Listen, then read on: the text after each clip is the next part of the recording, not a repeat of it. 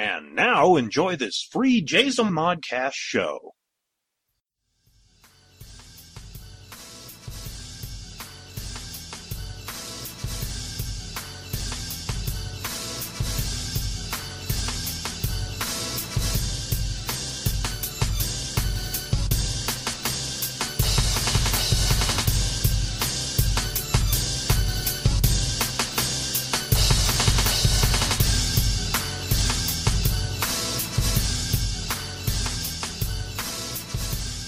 Welcome to Flashback Fridays. I am your host, David K. Montoya.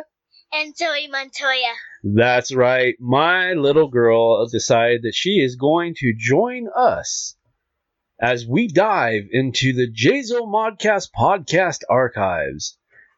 And we'll see what happens because she's kind of shy. You want to tell everybody hi? Hi. So, first of all, let me say welcome to episode 50. Uh, it's been a while in the making. So, what we're going to do, if you're brand new to the show, is we're going to jump in and we're going to pick three shows. And then we're going to play them, we'll talk about them, and then we'll go on our merry ways. So, let's see we're going to go ahead. There's really nothing going on as far as um, any news or any business that we need to take care of, other than obviously the gentleman that we thought was going to take over for Flashback Fridays uh, that fell through.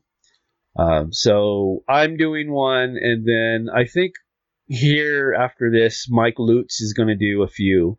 And then after him, I'm not sure what we're going to do. It might go back to me. Who knows? Maybe I'll have Zoe take over. You She's saying, yeah, yeah, have have my seven year old daughter. I, I think there's laws against that, um, that kind of thing. Okay, so let's see. What are we going with? what we think number 60? What we think number 60 is called Super Pops, originally recorded October 2nd, 2014. And it says this week, Sadie and Dave open up with new stuff from their email brown bag special, saying goodbye to the main man who is truly an SFFWC. I can't say what that means in front of my daughter, but you'll have to listen and find out. And then find out who's this week's helping hand. Afterwards, they close out the week with all expected wickedness in the headline news. All right, kids, go ahead and sit back, relax, and enjoy what we think number 60. It's Thursday night, so let's find out what the fuck we think. I'm David K. Montoya. And I am S. Sadie Burbank. That's right, kids. We are back for week number two. We didn't miss nothing. No reruns, no misses. We are here live. Nobody's sick. No. Nobody's on vacation. Well, not on this side. Huh? I said not on this side of the podcast. No, no, no. We're we're good. We're good. Uh, well, usually we start, you know, the podcast and we find out what's going on. We had a little bit of pre-chat. Um, one of the things was my daughter turned 3 Mm-hmm. and we all got to celebrate that, and it was a fantastic party. I was, was. really It happy was. with the way it came out. It was. Um, She raked in the loot. oh my god, did she? She It really was- did. I, I'm gonna have to go through, literally go through there and just start purging stuff in her room Yeah. because her room Time to share Is- with those who are less fortunate. Yes. Yeah, absolutely. because it's wall to wall with toys. Yes. So- I know. I know. Even her little playhouse, which is in her room, Right. she's actually cleaned that out. I was shocked. Either she did or you did when you put it in there. And it's still kind of clean. I mean, Yes. there's a rug on the floor and you can see it, you know, and stuff like that. Um, Amazing.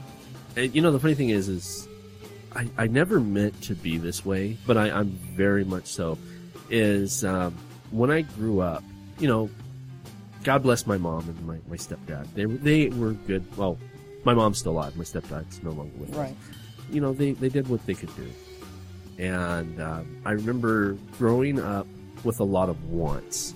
hmm um, you know, just as any child would. You know, you see something, it was around your birthday or Yeah. Christmas time, and you're like, oh, I really want Yeah. this. You know, you, Yeah. you're trying to put in the plugs and and um, you know, unfortunately for me, there was a lot of time when I was that age, you know, child age, where what I really wanted, they just didn't have the money for. Yeah. And I always told my, myself that, you know, there was nothing wrong with wanting. You know, it's it's human nature to want. And It's good to want. It Right. gives you something to drive Well, it's normal for kids. Kids, that's how kids get what they need, just by wanting everything. But I, I always try to make certain that they didn't feel left out. Right. And uh, I, I think it's very safe to say with my two children, they they don't have that feeling. They don't feel like they were left out. I don't see how either one of them could. They seem to have pretty much whatever they want, So. and definitely what they need. Well, So- there's some things like Jaden. There's there's some things that he wants. He wants a professional sound program. Yeah. Well, I want to be five foot eight and 120 pounds too, but that's not going to happen. And when I looked at the you know the And cost, while we're at it, 30 years younger. I mean, why not? If we're going for it, let's go for it. um, and the program that he wanted was like five thousand Mhm. I'm Yeah. like, yeah, Yeah. no, no, no. That's going to be one of those things that you're going to be wanting for for. A It's one of those time. things he can strive for as Yes. an adult. Yes. Yeah, he can plan for for himself. Now you know we podcast and we have a sound system ourselves. hmm the sound system we use to record is absolutely free. You know, the Audacity hmm is free. hmm There's nothing wrong with that. And I told him, I said, just download Audacity because essentially what he wants is Audacity, but it's got the high end label and you can do a little bit more tricks with it. Mhm. I'm just like, learn the basics and then you know, work Yeah. your way up. Yeah, exactly. Start at the bottom. I think that's important for kids to learn at any age. Okay, uh, let's see. What do we got today? Uh, we start each and every week to find out what you, the listeners, have to say. And we call this our brown bag email special. But this is going to be a trick. What about Twitter? Oh, or Twitter tweets. Oh, we'll do Twitter tweets after we do Okay, the brown okay, bag. okay. Um, these aren't, these two emails that we have today aren't the greatest love letters uh, that we get from our listeners. And to be honest with you, if you send me an email and it says, you guys suck, you know, and you spell suck wrong with an X, you know, nine times out of ten, I'm not even going to forward it to Sadie. I, I'm just going to delete it. I really, you know, Yeah, it has to have some. Okay, in the 60s, they used to say it's not enough just to, to piss and moan, right. not enough just to bitch about the government and how things are going bad this way or that way, but have a solution in mind at the same time. Okay? That, that, that idea came out of, Uh, well, probably before that, but I noticed it in the 60s. So we're going we're going to apply that to our emails. We don't mind you telling us that we suck, but tell us why. Yes. Specifically, why do we suck and what you think could make it better. And please use some decent grammar. Please. Well, if they're capable, I, one wonders sometimes. If you are capable of using proper grammar, why don't you? Yes. And so my assumption is you're not capable, which puts you in a lesser category of in terms of someone who's capable of criticizing my verbal efforts. Right. That's and just that's another me. that's another thing is if I can't read it, Yeah, uh, we- if you can't read it, we won't. I'm just gonna delete it. Yeah. It, it won't happen. yeah. But I was telling Sadie, and most of the time I, I well I don't tell Sadie about the bad news, and we were No, talking, No, she does. He doesn't. and I was like, okay, well I actually have two emails that I haven't deleted, and one is just kind of blatant ignorance, and the other one gives some, Some constructive criticisms. Yeah. So that's what we have this week. Okay, go ahead. and I and I and I got in his face about that because we have always said we want to hear from our listeners, good, bad, or indifferent. We want to hear what you have to say. And I told him, I said, you know, all our emails are so sweet and so nice and so kind and everything. And then I find out, no, that's not exactly true. The ones I get through BraveNet have all been good ones. But some of the ones you get through Gmail, and I'm not real sure how. It's- which, how, it's not how do those come? To, oh, how do those come to you? Um, those come through like iTunes and Stitcher. Oh, okay. Yeah, you did tell me that. It went in one ear and out the other. So anyhow, uh, there have been negative ones Yes. that you have sheltered me from. I'm, I'm very protective. I really am protective. I know, but you don't have to. I'm I'm I'm not all that thin-skinned. I can handle it, especially if it's from somebody who's basically ignorant. Okay, so moving right along, uh, this email actually came to uh, to you in July last year. Oh, hmm. these are both last years. Did you know that? No, I didn't. Yeah. Oh, that's interesting. Maybe that's why I've had them for so long. They've just been buried in the back. Yeah. Okay. Well, anyhow, these happen to be two that you did not delete. Yes. And so we're going to go ahead and read them anyway. Um, this one is from Bad, I'm sorry, Brad Del Rio. That was not a Freudian slip, I swear. uh, at yahoo.com. If anybody wants to reply to him, there's dashes and dots and odd other punctuation here in that address. But anyway, it says, Hi, Sadie and Dave. You guys sucks, S-U-X. You are a cheap Babylon ripoff. And I had to ask you when I read this, what is Babylon? I don't know what Babylon is, so I don't even know I could be ripping them off. But, and you said it was a podcast? Yes, it's another podcast. Um, Okay. And they do they do stuff very similar to us. They do like Hollywood reviews Oh, and stuff. oh. Um, but they take it more on a, a total entertainment direction. Um, as to where we, we approach it, we, we can actually have some serious conversations about it. I mean, yes, we do Yeah. input. You know, if, if it's a funny joke to lead to, we'll do Yeah. a funny joke. But yeah. you know, we, we actually give you, and it's in the name of the show, folks. It's called What We Think. We legitimately give you what we We- think. we- that's it. And then he says, You two are boring and have not interesting to say.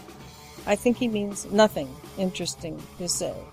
And so, Brad, if, you know, if you would like my opinion, here it, no, here it is. God gave you opposable thumbs. Use them to change the dial. Fuck you. Okay, the second one is from also from last year. that one, the first one was in July, July second. This one is, um, I suppose that's September. S E T. I never saw September abbreviated that way, but it's not the writer who did that. It's the Yeah, that's email that's uh, September. company. well, reason anyhow, reason September. being is is we have um, through our not Yahoo. It's if you can you can go to either two ways. You can go to what we think at jzomon.com Mhm. and it all goes to one email box Mm. and it's through the jzomon carrier which is actually I went cheap I admit I went cheap they're out of country Mm. um, I think they're in the UK or something. Mhm. So sometimes translation doesn't come over Mm. quite well. Okay, got it. Okay, well, this is from Ralph Singer. Hi, Ralph. Hi, Ralph. And he says, um, and like I said, this was September last year. Sa- suck. You guys are good. no, he doesn't say that. He says, Sadie, I just wanted to stop in and I think he means to say, uh, stop in and say that I've listened, but it, it reads, I just wanted to stop in and that I've listened to your podcast. So again, this could be translation from the carrier. Right. Okay. So we'll assume he, he meant to, I just wanted to stop in and say that I've listened to your podcast. I liked the show. It was a bit too long. You said the, the printed out word was, uh, I should explain to the listeners that I'm looking at a printed out copy with gigantic words because the font was huge. Yeah, and, I don't And you looked at it when you read it on your screen and it actually had all the words. Yes. So, okay, it says, I liked the show. It was a bit too long on single subjects. And I feel that the background music is not really needed. But all in all, it's a good show. I'll come back next week for the next show. Signed Ralph. Now, I think that's very constructive. He says that he likes the show. He says there's some things about it he doesn't like. And he's specific about what they are which at the same time of um, saying I don't like that, it also offers a uh, a corrective step that could be taken. When he says I, I don't like or that there's a bit too much music, that implies that a little less music would be more satisfying for him. So that's a solution to his complaint. You see where Right, right, I'm right. going with that. Okay, and for the listeners, that's kind of what I meant earlier when I was talking about don't just complain, have a solution. So, and he said he'd come back for the next show, and hopefully he did, since this was last year, Um, okay, here's almost to the almost to the month. Well, September 25th Yeah, last year, and this is September 29. Well, actually, we're in October now. Oh, that's right, we are. I mean, we're not, but we are. Yeah. Yeah. Okay, Um, so, so it's Ralph, right? You said Ralph All right, Ralph. Singer, Ralph Singer. This is what happened with you. You, I actually somehow skipped over your email. Um, in fact, it was marked unread until I clicked it this morning. Really? Yes. Oh, oh. So that was an oversight on my behalf because to be honest with you, with that type of an email, I would have given it to Sadie a year ago. Sure. I want you, if you're still listening, if you hear this on Thursday night, write us back. Yeah, tell let us, us know. tell us what you think now a year later into the show. Tell us are we still going down the same path? Because I mean, yes, we still use the same Still background music. music, yes. Yeah. you know, um, are we still too long into the singular topics? You know, I, I would like to have him give us an input from an outsider that's been listening to us for a year now. Especially knowing that we never really heard his criticisms. Right. So, you know, I didn't really realize because as you know, and many of our listeners who've been with us for a long time know, I don't listen to our podcasts. No. Uh, I can, you know, I mean, I don't mind doing them. I like doing them, but I, it's not something I would turn around and listen to. Right. Uh, and I don't actually, I don't listen to any podcasts of anyone's, including everybody on Jay's Oman and anybody anywhere else. I'm not a listener because I have a serious hearing deficiency. Right. And I, I really don't know most of the time what is being said. If, if you turn your back on me and say the word goat, I don't know if you said goat, boat, float, tote, or what Right. no way to know until I can see your mouth move. So, listening to something is not my strong suit. I just don't. I don't even. I can't even enjoy music on the radio anymore for the same reason. I can't tell what the heck they're saying, and it it it's. Sometimes that doesn't matter because sometimes the music is so great it doesn't matter what they're saying, but that's not real often anymore. Right. So, uh, and especially with consonant dependent uh, pieces of music. By that I mean rap. Um, you ha- you really got to know what they're saying to enjoy it because there's it's not real musical. And yeah, it's like we used to say back in the 50s and 60s with uh, American Bandstand. Well, it's got a good beat, and I'd give it a 10. You know, well with rap, that all, that's pretty much all it is is the beat. Right. And so, you know, I, I can't, if I can't hear and understand what's being said, I, I don't enjoy it. So there you are. I forget why I got onto that. Oh, because of the Because of the music. background music. Ma- yeah, background. Well, do we need background music? I like it. I mean, to be completely Really? truthful with you, I like it. Well, see, now in a movie, background music is used to enhance the mood Right. of what's going on. Yes. But ours isn't it just Same sort thing. of doesn't it just run? I mean, nobody's conducting the music to emphasize a certain word or a th- thought or a theme, are they? Or unless that poor sap son of a bitch that does all the editing lines it up with the topics, that would be you. that would be me. I just hit the microphone because I'm scratching my elbow. Okay. Well, sorry. No worries. but Um, yeah, that's Okay, you do that then. I tempo it. Yes. Okay. Okay. Well, then that's good. And that's So- what I want to know is now, like, for example, and if anybody's ever noticed this, then, you know, they probably know. If not, surprise. Our specials, when we have a special, Mm-hmm. I don't run background music. You mean like rerun specials? No, Right. like, you know how, like, you did what we did, uh, the intervention and Uh-huh, the, uh-huh. the Oscar Uh-huh. specials, Uh-huh. you know, Did- what we think. No music. No music. Why was that? Just something I do. Oh, okay. I, Okay. I don't know. It just, I just don't know. just just something just something to make it more special Ah. Okay, maybe that's what Ralph is saying. Maybe less music would make it more special. Maybe music in between now and then. and uh, and occasionally, you know, it's like, and I know we've talked about this before because I've brought this example up before. One of my favorite movies, Outcast. Mhm. Is that it? No, no, not Outcast. Castaway. Castaway. Tom with Hanks. Tom Hanks. Wilson. Right, Wilson. You know the story. Yes. The plane crashes. He lives on the island for four years. Right. Events occur that make him think he can finally build a, a craft and get away from the island. This three three quarters of the way into the film, he does that. Right. He gets the craft launched. He makes it over the waves, and he just settles down on the last breaker, and everything is working right. And that's the first time you hear soundtrack music. Really. Right. Now, in the beginning of the movie, there's music in the background playing because it's pertinent, rel- it's relative to um, his association with uh, Elvis tunes. He's he's a big Elvis fan, Right. and so some of that goes on, emphasizing that relationship, introducing, so to speak, to the the viewer that relationship. Other than that, there's no soundtrack in that movie until it's nearly over.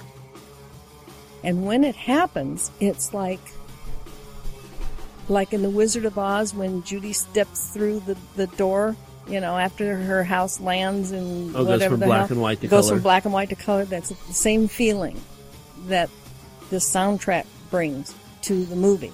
It's like, oh god, I didn't realize there wasn't soundtrack because you do get really caught up in the action of everything that happens up to that point, and you're it's it's still got you. You're still in the grips of the whole thing, but there's just something about that soundtrack coming on at that particular moment in the in the movie that just it it just brightens everything. It's it's amazing. I'll tell you what. Now, now I'm kind of curious.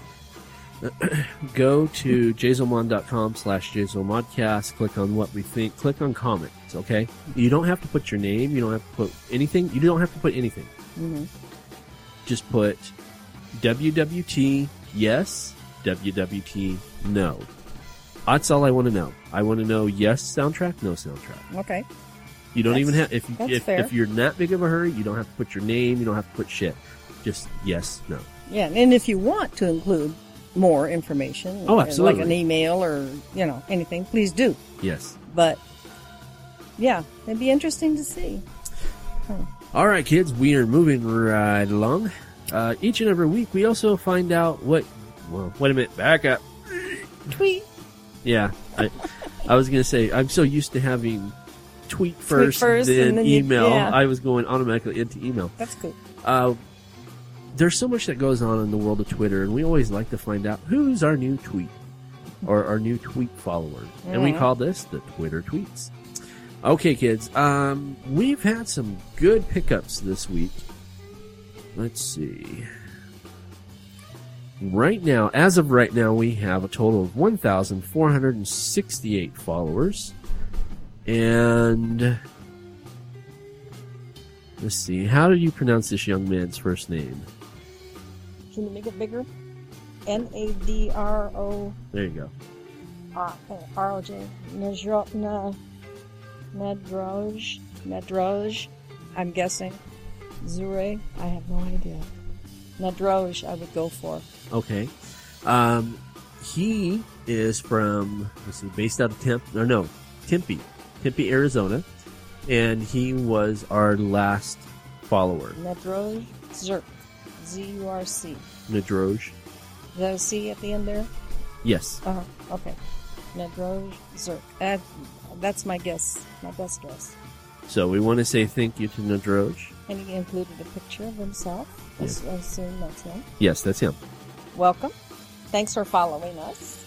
and we've had i have to go through here um, because lately it's just been up and down of people picking up and dropping picking up and dropping Oh, yeah. um, let's see like here you can see we had you know nine followers here Mhm. we've had you know three followers here more followers here, more followers here. We have what nine followers there.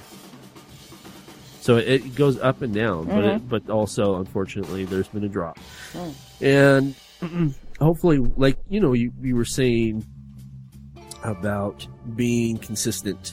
You know, hopefully everything that has kind of stopped us from being consistent because mm. we've we're going in year two of the Jason podcast. Mm-hmm. We, I I feel that we've been one of the most consistent shows out there. Period. Yeah, we've had a couple of, of, of intermittent hiatuses. Hiatuses? I don't Yes. know.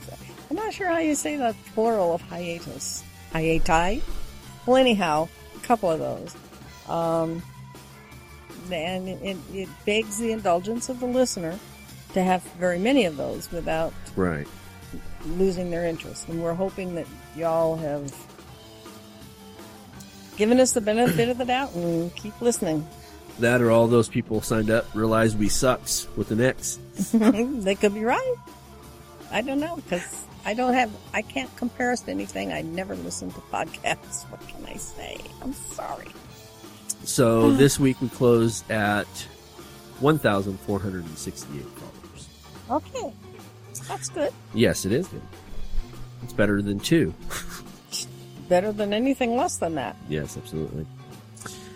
Okay, kids, we also get together and we find out what poor semi-famous fucker who croaked. and we call this segment saying goodbye. To the SFFWC. Yes. This week is Don Keefer. Are you familiar with Don Keefer? I was going to say that's a totally SW. Slightly famous. Uh, Yeah, he would. No, he he falls right there at the slightly famous. Yeah, he, he does. Um, Don Keefer, who Twilight?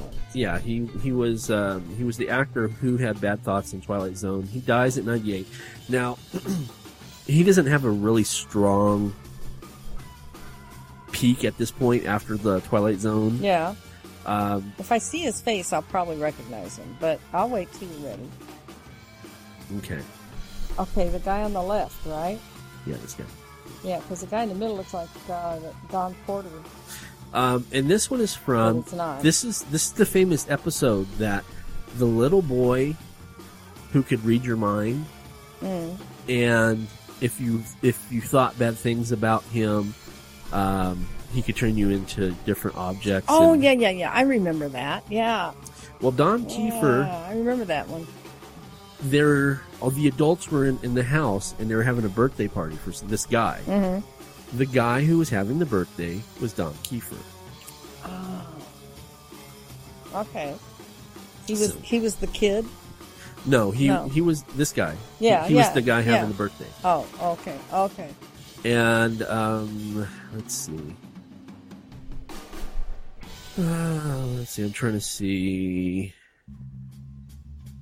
anything. Okay, he was. Broadway's Death of the Salesman, He was it. Yeah. 49. Let's see. Woody Allen's Sleeper. He was in Liar Liar. You know, so nothing really spectacular. So Looks that's like why. he did a lot of work on on the legitimate stage, as they call it. Yeah. Yes. Um, so with every saying goodbye, I always go and take the daunting task of finding a video. Of his. Yes. Howdy, Anthony. Mighty good to see you today. There's that kid. Mighty good. I made a gopher with three heads. See him? I'll make him dead now. I'm tired of playing with him. Be dead. Gopher, you be dead. That's all the television there is. There Oh, it was wonderful, Anthony. Wasn't it, everyone? Oh, that was real good. Wasn't Anthony's television wonderful tonight? The big surprise for Dan's birthday. See, There he is. Perry Como. Do you think we could play it? I don't think we'd better, Dad. It'd be taking too much of a chance. It's good I can't play it here. It would be good if you told me what to play, Anthony. Don't make any noise when the music's playing. I don't like any noise when the music's playing. Nuts! I can't even play my own record. I can't even play Perry Como. Happy birthday to me. Happy birthday to me. Happy birthday. Please dear stop. You're a Please bad stop. man. Please You're a very bad man. You heard. You had him. You had to go have him. Somebody end this now while he's thinking about me. Somebody take a lamp or a bottle or something and end this. You're a bad man. You're a very bad man. And you keep thinking bad thoughts about me.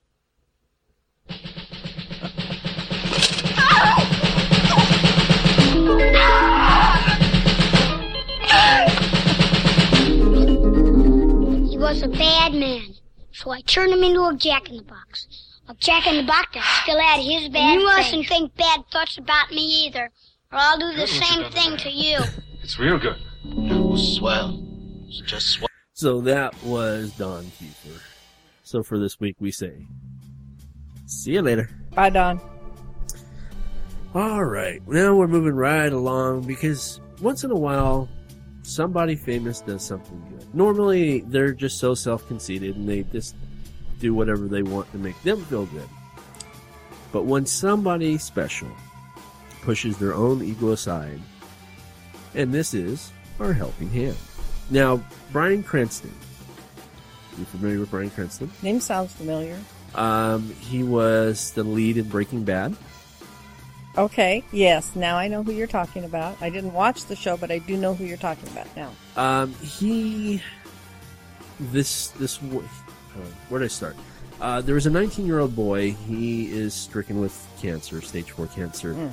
Um, his, like, big thing he wanted to do was just talk with Bryan Cranston. Well, Bryan Cranston is now filming, like, prequels to Breaking Bad or, or Mm. something like that. So he was unable to be there in person. Mm-hmm. But he did the next best thing. Bryan Cranston had a Skype call, Oh, okay, I know what that is. and um, he talked with. This is coming out of uh, let's see, today.com. Um, and he had a Skype call with this 19 year old. And let's see. The, the, the 19 year old was Brad. He came out of Carolina. And I thought it would just be neat to, because they, of course, they recorded it with their phones. Just to, just to hear a little bit, not the whole conversation, but Okay. just uh, a little bit of conversation. Had this word for the day that was strong, and um, his favorite show was Breaking Bad. And we tried to figure out a way to incorporate what Brad was going through with his favorite show. So my sisters came up with Breaking Brad, and um, he could just really relate to the um, the character with the cancer and the transformation, and not the whole meth lab drug dealer. I'll teach you all that. and so um, his bonus sister Kayla was in New York with her husband on a business trip, and she held up a sign that said "Breaking Brad." Um, she was trying to get on the Today Show, and then some other and it posted on Facebook. Actually, And then some other people in DC saw that, um, some friends of ours, and posted it, and then it just kind of took a life of it. And uh, so, of course, uh, from what I understand, he sat and he had like a good hour long conversation uh, Hmm. with Bryan, Brad, Brad, I'm sorry, uh, Brad, hmm and his family, and Well, that was nice of him to do that. that just made the kids' day. Yeah. So for this week's helping Cool. hand, it is again. I think Bryan Cranston has the, the record of Oh, most that helping right? hands. Oh, good for him. Is uh, Bryan Cranston. Good for him. All right, kids. Now we're going to get into the heart of the matter, the meat and potatoes of the show. We call this the headline news. All right, Sadie, let's find out what you know, what's going on. Did you hear about this big hoo ha about the lady who had the third breast implanted in the middle of her chest? Did you hear about this? That's almost as bad as these crazy women that want double D's. You know, 38, 36 double D's. You know, that's like taking two large cantaloupes and slapping them on your chest.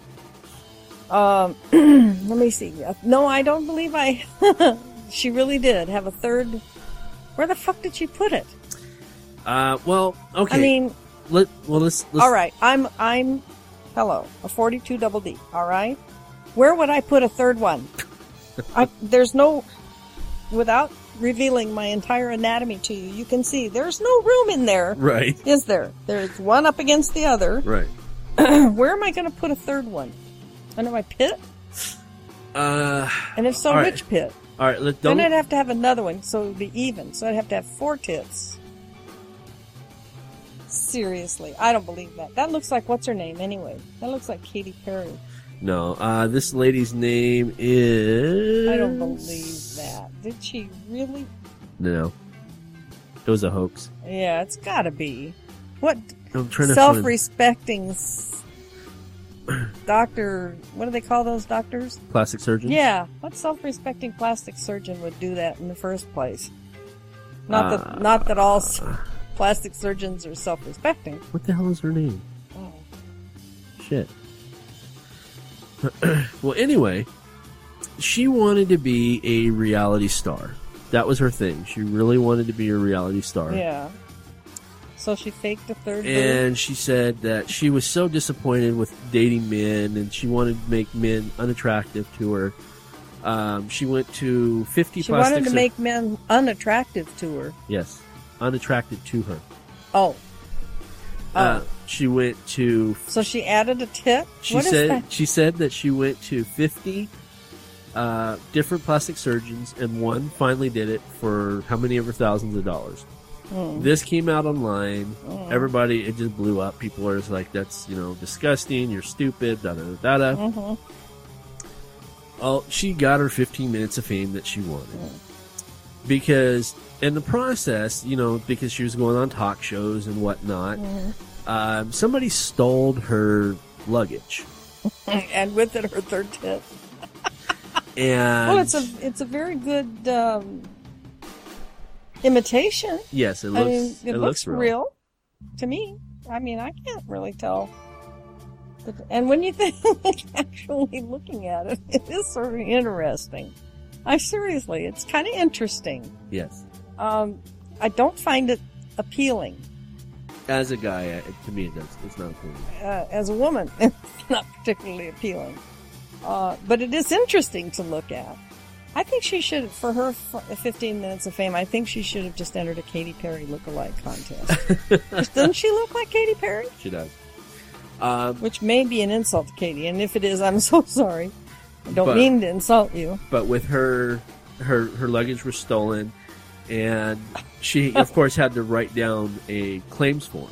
You know of what No, she didn't. and one at, at the very bottom it says one third prosthetic boob five thousand dollars and that got leaked out and so much for her 15 minutes of fame Yeah, that's a good term. Leaked out.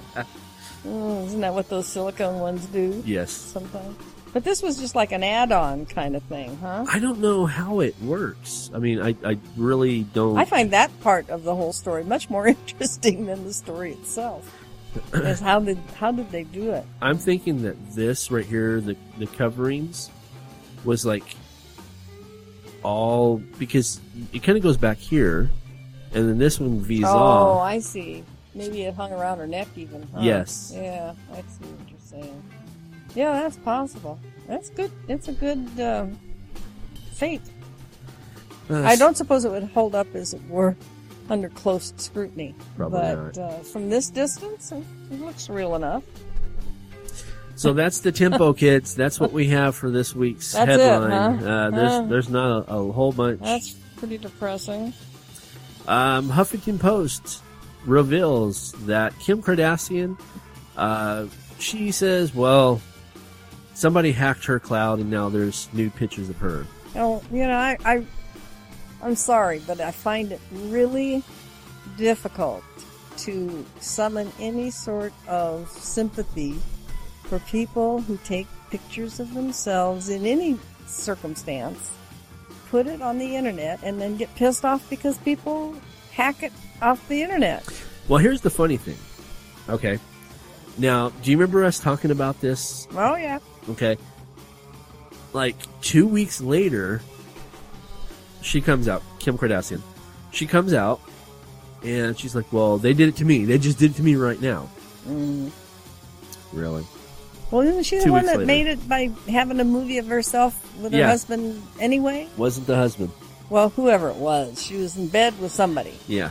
So, She well, in- I with shouldn't rapper, say but, in bed. She was having sex with somebody. I don't even know if it was a kitchen table or what. But so, why does it bother? her? Why does it bother her to have her naked pictures hacked? Exactly. And that's why the internet's response was bullshit. You did it yourself. it could be, or oh darn. no, the, the, the general consensus is that most people believe that Kim Kardashian went, gave her enough time to go take proper, you know, professionally looking no, nude photos Mhm. and post them up on the internet.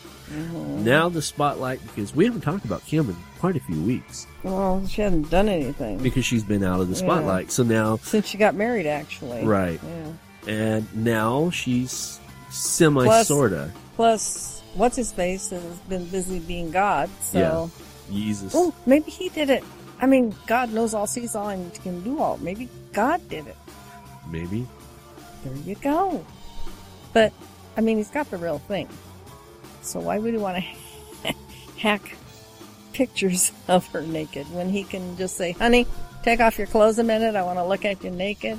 You know. Oh, that's a good question. Um, Uh, not really, but yeah. it's certainly a thought. Uh, let's see. Shia LaBeouf, he's batshit crazy. Again. Yes. He ran around the Amsterdam Museum. Just ran around the Amsterdam Museum Outside or inside? outside Uh-huh. 144 times. Ooh, is that a significant number? I mean, is it like, you know, seven sons of a seventh son or some shit? I mean, why 144? Is that the Well- square root of something? Let's, let's see what it says. It says Shia LaBeouf ran around Amsterdam Museum 144 times for a bizarre art meta, marathon. Oh yeah, 27 times whatever is got to be 144 in there somewhere. Math's not my long suit, obviously. That's an interesting. Speaking of suits, that's an interesting one he's wearing. Yeah, yes. Green Uh, shirt, purple pants, and pink and turquoise sneaks. Okay. Uh, and it says little little did the bemused tourists know they they know they were actually witnessing the actor's latest artistic endeavor being performed. Oh, he didn't even do it for like a good cause or anything. No, it was an artistic endeavor. I told you this is pretty much this is what we got this week. Well, art, uh, like beauty, is in the eye of the beholder. So if he thinks that's art and it's an artistic expression on his part, who am I to say it isn't? Me, I say it's exercise. I don't. I don't find it the same, but that's my opinion. He's certainly entitled to his own. If he thinks he's being artistic, Now, if I go run around this complex 144 times, other than being a miracle from God that I didn't pass out, it wouldn't be considered art. It'd be, you know, you're well, running. it'd be a miracle for another reason too, because there isn't anything that goes around this complex, Well, yeah, like that's a true. path or anything. That's true. But yeah, I don't know. Were other people participating in Just him. the in the make meta marathon? Just Mr. LaBeouf. Him and his batshit craziness. Where he was in Holland, right? Yes. Don't isn't isn't that where you can Yeah. smoke dope in the streets and stuff? Yes. Maybe that's why. Yeah, uh, Amsterdam. Yeah. Maybe he had a little too many. Mhm. yeah. Puff, puff, give. Puff, puff, give. Eh, that would maybe. explain it. Maybe. I don't know. I'm just guessing here. What's he holding in his hand? That's an odd position for.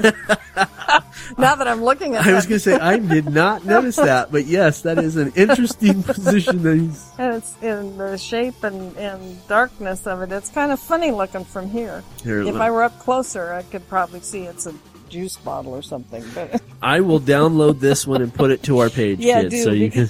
yeah, I think they should see that. Oh my god. Everybody sits six or seven feet away from your uh, source of uh, whatever, whether it's television or your computer or whatever you're looking at us with. Get get back a little bit and then tell me what he's holding in his hands. We're going to get a little serious here. Oh, okay. Uh, this one actually really. At first, I was like, eh, but then when I started reading the article, I'm like, holy fuck. Um, Kevin Spacey's stalker was sentenced to more than four years in prison. Did you know about Kevin Spacey's stalker? I did not. I know who Kevin Spacey is, I did not know he had a stalker.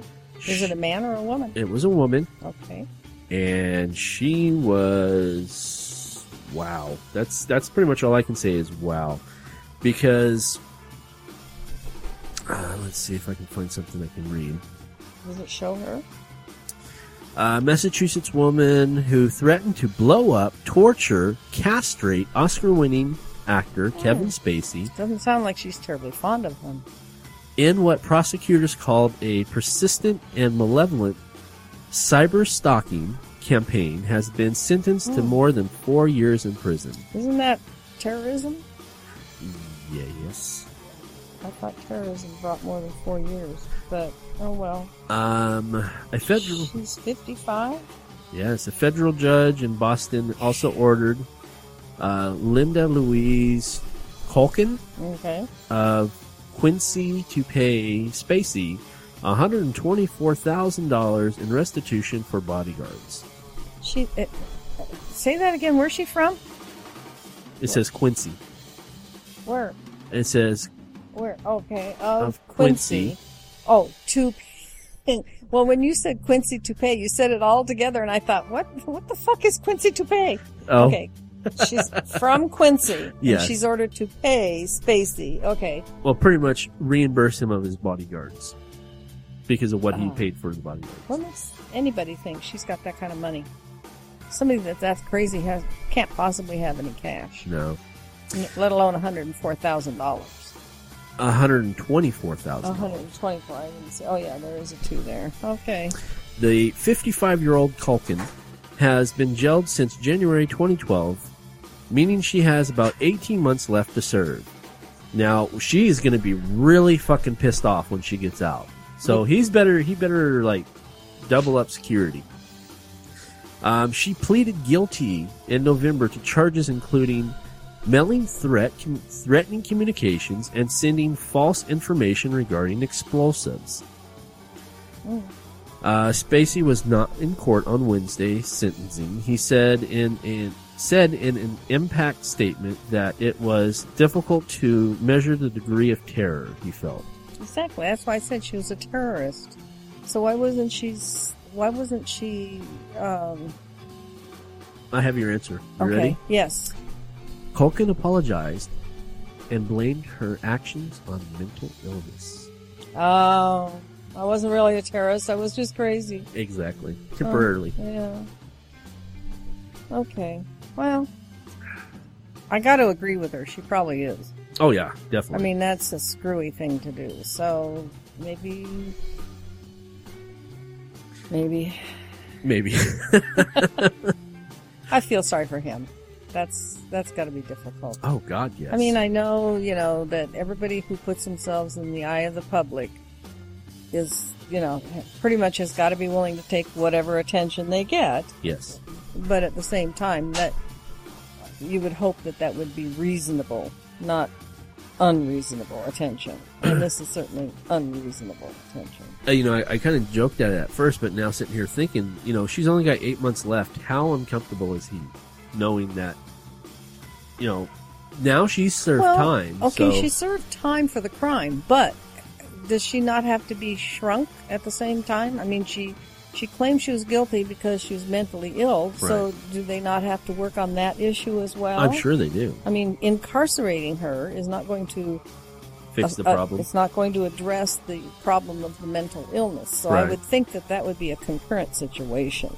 Right. That you know, once she's out of prison, she's into the hands of the uh, psych docs or something. Maybe. And then there's the bank. yes. She's got to borrow the money. Who's going to loan the psych con $124,000 to pay back her this debt? I don't know, but I want to know those people. Me too. because I'm not psych and I'm not a con and I could use the money. And, so could you. Oh yeah, I got a movie to finance. Yeah. Let's let's do this. Yeah. Jeez Louise. Oh, Okay, kids, we're gonna end on a. Oh, wait. Oh, oh, yes. I got one other one in case you don't have. Do we have time? Okay. Yes, we do. We have plenty of Oh, time. Go oh, ahead. Okay. Well, you you said when I got here today that you had like short show as far as as activity among the Celebs. the yes. super pops is concerned. I made that up. Super pops. Oh, in fact, I think that's what we're gonna name the episode. Super Pops. Okay, that's cool. All right. So, one of the sexiest, my opinion. Okay, one of the prettiest, sexiest.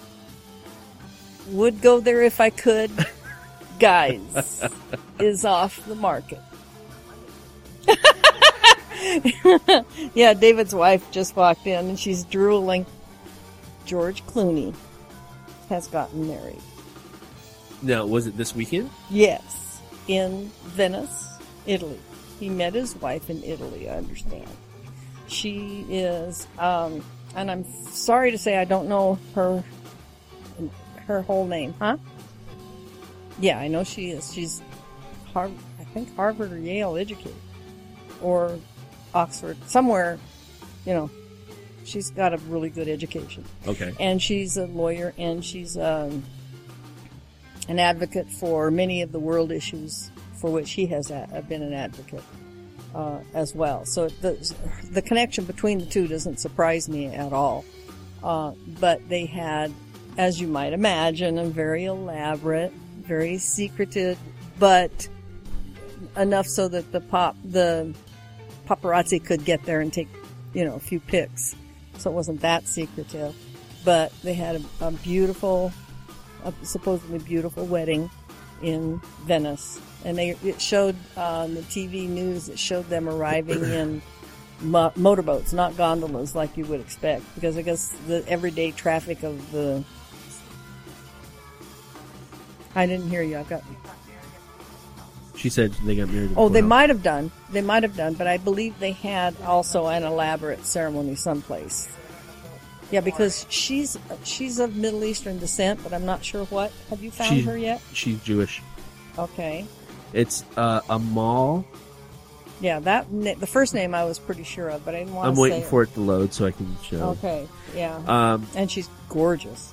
naturally. Amal. Alamuddin. Alamuddin. Yes. Is her last name. Um, I think And that's the way the, the U is People. People magazine Yeah, is the one that got the, the picture. the picture. Isn't that gorgeous? Isn't she gorgeous? She's gorgeous. He's. They're both gorgeous. If I was a lesbian, I'd be all over her. And and just just so you know, I mean, she, you'd expect him. I would expect him to choose somebody like her. She's not only gorgeous, but smart and um, has a concern for her fellow man that that mirrors his. Right. You might say. So, does it say where she went to school? Because it was Uh, let's see. It says after George Clooney and Amal Alamed Alamuddin. Alamuddin exchanged traditional vows, platinum bands, and yes, a lengthy kiss. Their 30-minute wedding ceremony on September 27th in Venice, Italy. The newlyweds turned to their family and friends, and the place went wild. Cheers and applause filled the gilded halls of the It- Italy's Ital- I, yeah, fuck. Italy's historic. Uh, let's see here. All, um, Aman Canal Grande Venice. Uh, as the round 100 guests, many with tears in their eyes, celebrated the much anticipated union of the Oscar winner and his bride. The intimate wedding, including 25 exec- or exclusive photos of the emotional ceremony, star-studded parties, and all the sweet, candid moments, is featured in this week's People magazine. Uh, didn't mean to plug People magazine, but there you go. Okay, I'm looking on my computer. I'm looking her up in Wikipedia. Okay. It's George is 53. She was born in 78, whatever that makes her. Well, I was born in Oh, 77. 36. 36. Okay, she was, um, she's British Lebanese. She was born in Beirut, um, Oxford. That's where she got her Bachelor of Laws at University of Oxford, a Master of Law, Laws in New York University School of Law. Okay. That's awesome. I mean, that's, that's, That's that's some smart lady that, right that there. beats my Victor Valley Community College degree all the hell. um, she's a barrister at Doughty Street Chambers. I don't know how to say that word. Doughty or Doherty? No, there's no R. Doughty. I don't know how to say do. Oh, Doty. Hello. Doty. Like dough. Looks like dough with a TY at the end of it. Street Chambers. Whatever the heck that is. Let's see. What is that? Um, it's a British set of barristers' chambers situated in Bristol, Manchester, and London's Doughty Street, undertaking criminal justice, public law, immigration, employment, human rights, and civil liberties work. So, like I said, she sort of matches him in her interests and her and her life's work, uh, because as we most of us know who know George Clooney, right. we know that he's been very active for many years in trying to help, especially a lot of the peoples of Africa with uh, some of the genocide problems that have been going on there and other issues. Right. So it sounds it seems to me like a match made in heaven for the two of them to be together, because not only not only are they two of the most beautiful people in the world, but their personalities appear to be from looking from outside here, looking Right. in at them, they appear to be well matched. So I'm disappointed I won't ever get my chance with George. Because they sure would take it. But I'm happy for him and her that they have made this happy marriage together. So there you go. All right, kids, we're going to end on a fun note. Okay. I, Sadie just looked over at the screen. I want to see what it is. It's going to be fun. It says Ooh. human Ooh. flesh burgers Gives me chills. by Chef James Tomlinson. Mm. Probably. I'm sorry. Oh, I'm doing a podcast. What? Later. Later, Gator.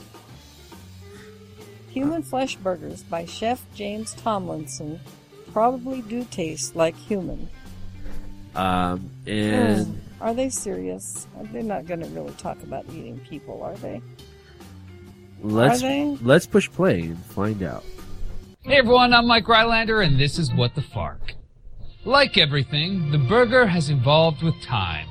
Yes, gone are the good old days where burger meat was just the muscular innards of a dead cow.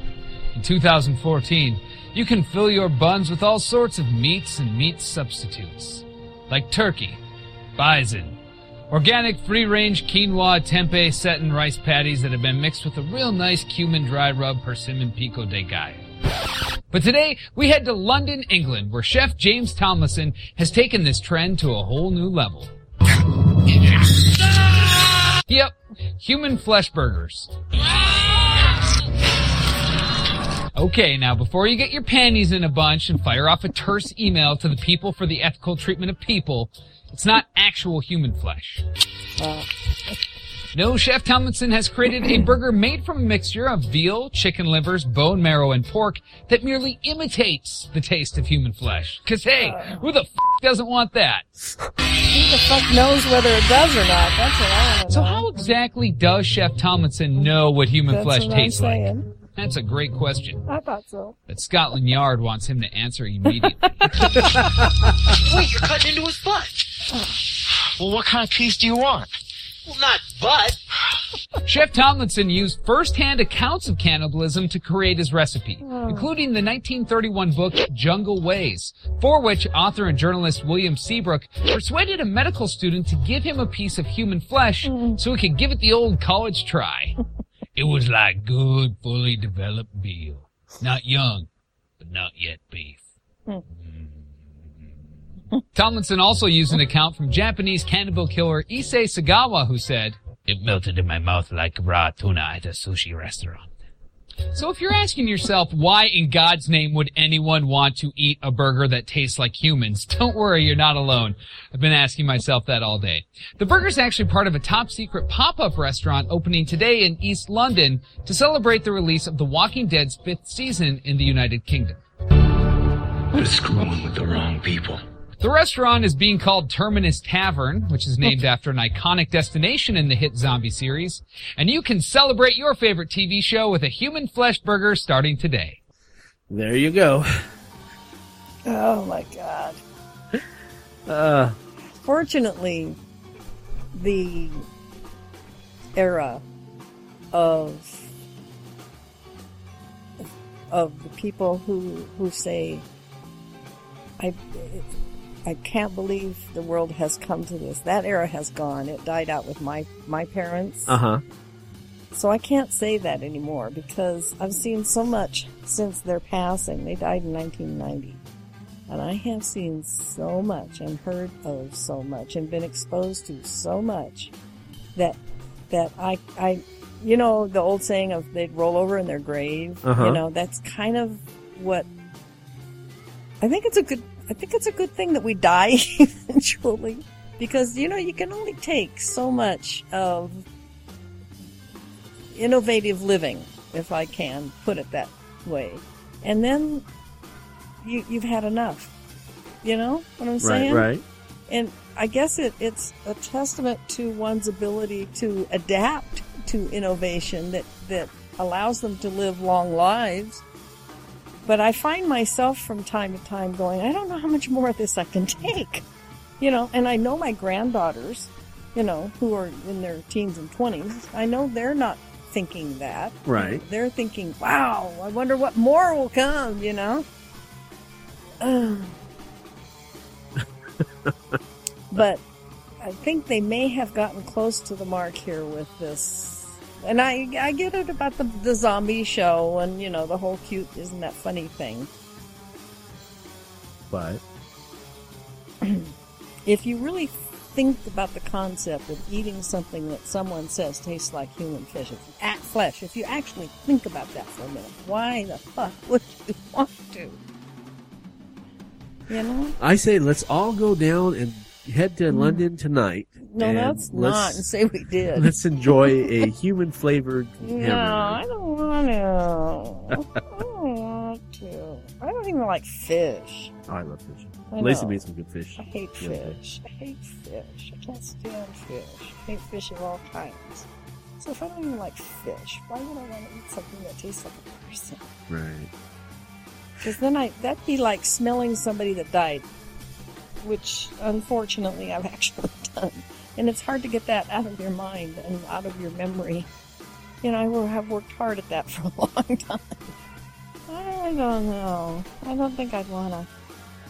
No, I wouldn't. I'm sure I would not want to. Oh. All right, kids. So come back next week. If you do, it may, we have listeners around the world. Yes. If you live in London and you're listening and you go to this, what they call the restaurant again? I'll put a, a link of it when Okay. we post it. If you go to the place where you can eat like the zombies do, not for real, but it just tastes like it. Right. Okay, it's not really human flesh, No. but it tastes like it, according to a couple of questionable sources. If you do that, I want to. I'd like to hear from you. How was it? Was it really as icky as it sounds like it's going to be? I'd like to hear. Oh, definitely. Yeah. So let us know, sounds- definitely. Yeah, it sounds not my cup of tea, as it were. How appropriate for it being in London? yes, in London, I think so. My, not my cup of Earl Grey. London. All right, kids. That's it for this week. I am David K. Montoya. And I am a shuddering S. Sadie Burbank. Ah, all right. Well, you heard what we think, and now you know. See you next week. Good night. All right, kids. Yeah, you know, I'm I'm trying to get Sadie to come back and, and pick up recording what we think. That was such a fun show, and we had a good segment and had a lot of feedback. So, you know, if you want Sadie to come back and record what we think uh, all over again, you can email her at ssadieburbank at jzomon.com and she'll get that. So you kind of just encourage her because we want her to come back and, and record and have fun and well. Okay, so my little helper Zoe Montoya, reach into the bag of specials. Frog, Expose Cafe, number 23, number 24. Okay, kids, you get a double this week.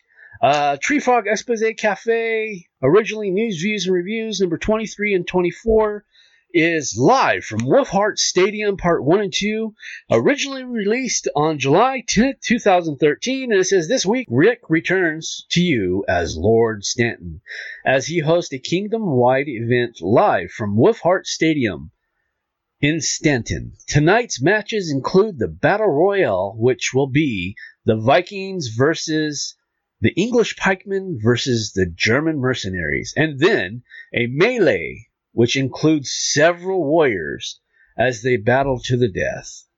Then in part two, which would be number 24, it says the melee from the previous episode then continues, because we didn't find out the winner, a single gauntlet match and the grand finale of the program, which is the Knight's Joust. So go ahead, sit back, relax, and indulge in Reaper Rick's voice one more time from the past. In Tree Frog Expose Cafe, News, Views, and Reviews, number 23 and number 24. Hey, hey, hey, welcome back. It's Reaper Rick, Reaper Rick, aka Lord Stanton, the Wolfheart von Schwarzwald, talking to you live from Wolfheart Arena tonight. This is going to be our biggest, best, badass podcast ever. So please, if you like what you hear, tell your friends. Standing outside the arena now, there are people everywhere coming in. They're still coming in. Uh, people are shooting off fireworks. They're singing. We're having music. There are smells of cooking dead animals coming from the uh, parking lot as tailgaters uh, prepare their treats, I guess. Anyway, uh, before we actually get started with the uh, festivities tonight, I have a few. Well, I've had a few dozen questions come in regarding my uh, uh, topic last last time, last podcast, which had to do with the uh, beer and wine flowing through the taps Okay, um, a lot of people had questions about that, I guess you can imagine. Anyway, uh, to answer the most prominent question, no. The uh, beer and wine will not be provided for the entire Southern California area. I'm sorry, but that is just insane. It can't be done, at least not on our budget.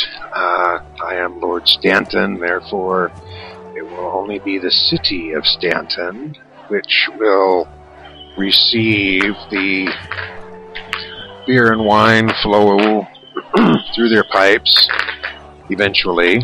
So, the rest of you will either have to uh, petition your own uh, city council people or come visit someone you know in Stanton in order to uh, partake of the flowing beverages that will be coming through the tap one of these days. Okay? Um, second of all, uh, beer itself. Um, due to the obesity problem in this country and especially in this city, I'm afraid we will be dealing with light beer. If that's a problem for you, well, I guess you'll just have to walk over to your local liquor store and pick up some fat beer because light beer is all you're going to get from the taps around here. That's the best I can do on that one. The actual uh, brand of beer will also depend on what is available, and we are taking bids on that right now. So could change from week to week, maybe even day to day. It's hard to tell. At this point in time, what's the difference? Beer is beer, right? The wine, the wine. When the li- I'm sorry, the wine will be a rosé or blush wine. Uh, again, you can't please everyone all the time. Maybe that, excuse me, maybe that you can't fool everyone all the time. But anyway, uh, blush wine, rosé is the best we can do. That way, it's mm, you know partly white, partly red. Again, if that if that is not comfortable for you, something you just can't stand to get free from your taps, you can always go out and buy the more expensive wine from your local store.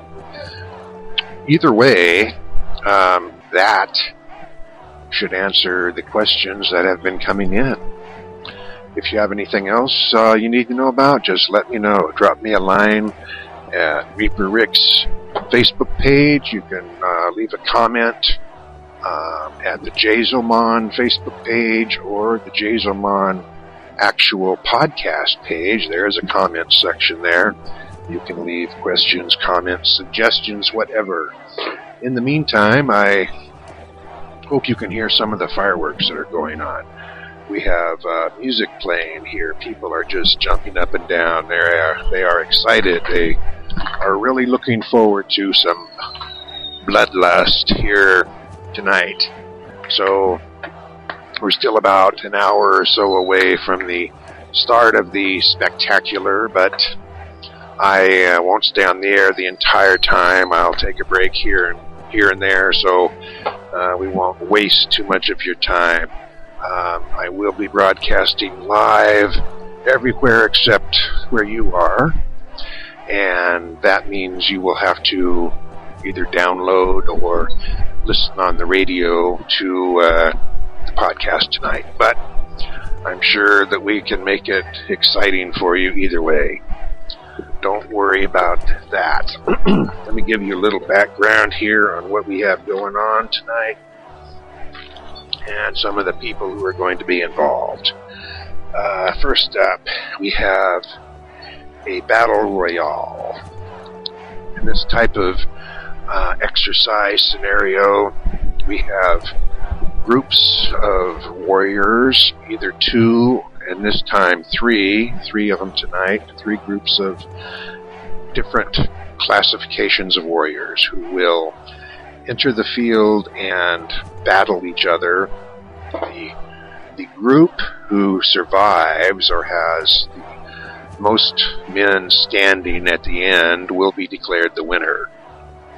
First off, in uh, the Battle Royale, we have a group of Vikings, 147 of them, actually. Uh, they came over in three longboats, and they will be battling against English troops and a set of German mercenaries. Vikings are being led by the giant Baldric Greyhorn, six foot six inches and 340 pounds of mainly muscle. Greyhorn has been chosen the leader, and the Vikings should be entering the field in about 30 minutes. Well, on, on my end, not on your end. Okay, against the Vikings, on one side we have the English soldiers.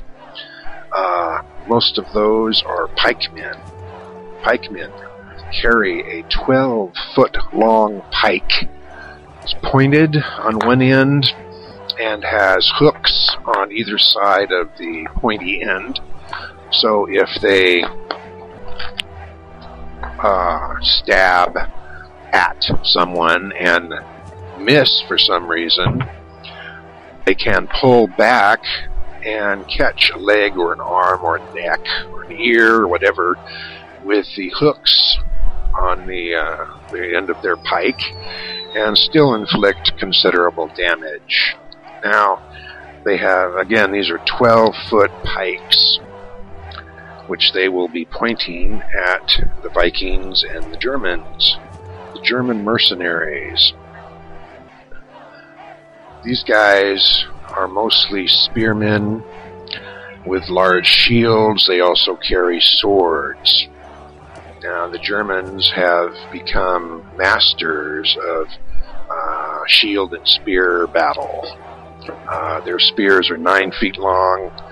The uh, blades are leaf shaped, which means that uh, they're sharpened, uh, well, all the way around. Okay, it's curved on the bottom of the blade, but that is sharpened as well. So if they spear you, they use they don't throw these spears. By the way, they use them in hand hand to hand type combat. If they stick the spear into your body, they rotate their hand a quarter turn and pull the spear back through the body, which also cuts through and leaves you with an X shaped wound, which cannot be stopped from bleeding. The English also have 14 archers on their side, the famous English longbow, which they will put to use usually before the attack actually takes place. So that's what we have for the Battle Royale Vikings against the English against the German mercenaries. It should be a marvelous, marvelous battle. English have 68 pikemen. Germans have 56 soldiers, warriors. Oh, the fireworks are getting bigger and bigger and bigger. And that gives the uh, English and Germans a total of 124 warriors against 147 Vikings. That means the Vikings have an actual man advantage of 23. That may not seem like much, but uh, with Vikings, you know, well, Vikings are just bloody Vikings. They don't really need much of an advantage. All they need is their weapons. Okay, beyond the Battle Royale. Oops, hang on a second while I adjust that. There we go. Okay, beyond the Battle Royale, later on we will have a melee. Melee. In which a number of warriors, usually wearing armor, will enter a fenced area and they battle each other. Doesn't matter who they fight, as long as they fight someone and put them on the ground. Once a person is knocked to the ground, they're out, and whoever is left standing at the end of the melee is the winner. Also, we will have single combat Single combat is a one on one battle in which two men enter the enter the fenced area and as soon as one is knocked down, he's out, someone else comes in. It could be the same guy who fights all, let's see how many of them are there? Six. We have six signed up for the single combat. Could be one man who fights all other five contestants or it could switch off each time a new uh, a new combatant enters enters the area. That should be an interesting uh, interesting battle, and of course, at the end we will have jousting. Jousting. We have one whole section. Oh, another big one. We have one whole section set aside for the lists, where the horses will charge each other, and the jousting will take place there. That will be later this evening, though. It just depends on how long uh, the other battles take and how long it takes the uh, rounds crew to clean up the bodies. anyway, we are looking at a great night for the entertainment. Uh, people are still coming in. Um, we have vendors selling all sorts of uh, banners and period food we will have, uh, well, I don't know what else we're going to have. We may have some music- musicians, magicians, no, no, musicians, fool. May have some music- musicians later on that will help out, uh, at least to uh, pass the time. Oh, lots and lots of excitement going on here. Ah, as I look around the uh, the stadium here, I see uh, the banners of many local and faraway houses. Uh, hundreds of people have come in for this opportunity to uh, show their skill, and thousands of people are coming in to observe. And if uh, if tonight turns out well, if people uh, really enjoy what they have to offer, then hopefully by God or by the gods, we will be able to continue this type of entertainment. I certainly hope so. So, as I look out over the stadium, I see banners from uh, House Fernwood. Oh, wait, that was House Gray Fern and House Thornwood. They're right together. I got them mixed up. Sorry. House Gray Fern, House Thornwood. Off on the other side, I see the banner for Castle Red Hill, banners for the Southern Marshes, and the banners for River Glen. So we have many, many houses and patrons here tonight, so it should be an amazing, amazing experience. Too bad you aren't here. I'm here and I don't even believe it. Let's see how we're doing. Ah, nice. Okay, so as soon as things are about ready to go, I will uh, get back on the horn here, and we'll, uh, we'll get us get us get us going. Um, things are starting to pick up. More and more people are entering the stadium, and uh, very soon now, hopefully, we will be able to get started. Don't go away.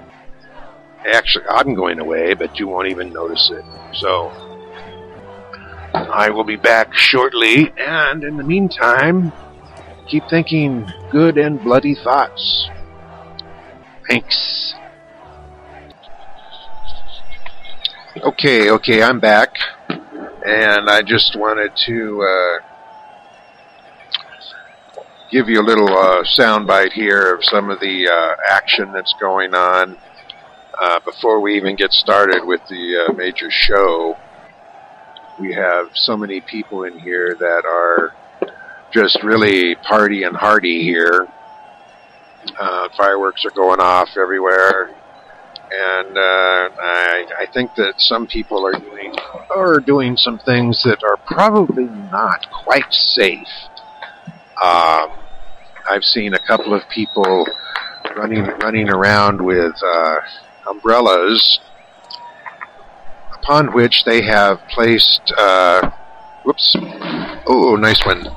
Upon which they have placed fountains. You know those little cone fountains that you can buy at the uh, local fireworks displays. And then they have someone light the fountain and they run around with all of these sparks and uh, things falling down upon their umbrella. Now, for the most part, um, umbrellas are made of flammable material. And I think that uh, when the damn thing catches on fire, it's not going to offer you much protection. So, another big one. And there goes. Another one. Oh, boy, people are having too much fun down here. You should be here. Uh, unfortunately, uh, you're not. But perhaps uh, at another time, if if this is as successful as it appears, we will certainly try to do this again in the near future because it looks like just too much fun. Whoop. And I hope that uh, no one gets too injured out there with the stupid fireworks. We have paramedics standing by, of course, but those are mainly for our participants on the field. Therefore, uh, it would be a shame to have to use them up. Um, just to take some silly fool to the hospital who set themselves on fire by accident. But you know how people are. Anyway, soon now we should be able to uh, see the uh, combatants for the battle royale enter the field, and I think that. Oh, in the meantime, I see a lot of people just really enjoying themselves down here, and we will up right back to you as soon as we hear the the the trumpets, which will herald trumpets will herald the arrival of the uh, combatants. So soon, hopefully, we will have that for you, and then the fighting will begin in earnest. All right. Hang in there. I will return in just a moment. Oh, another big one. Nice. Too much fun down here, guys. You're missing out on it. Okay, I'm back again because soon now we should have uh, some action other than from the fireworks and people screaming and everything.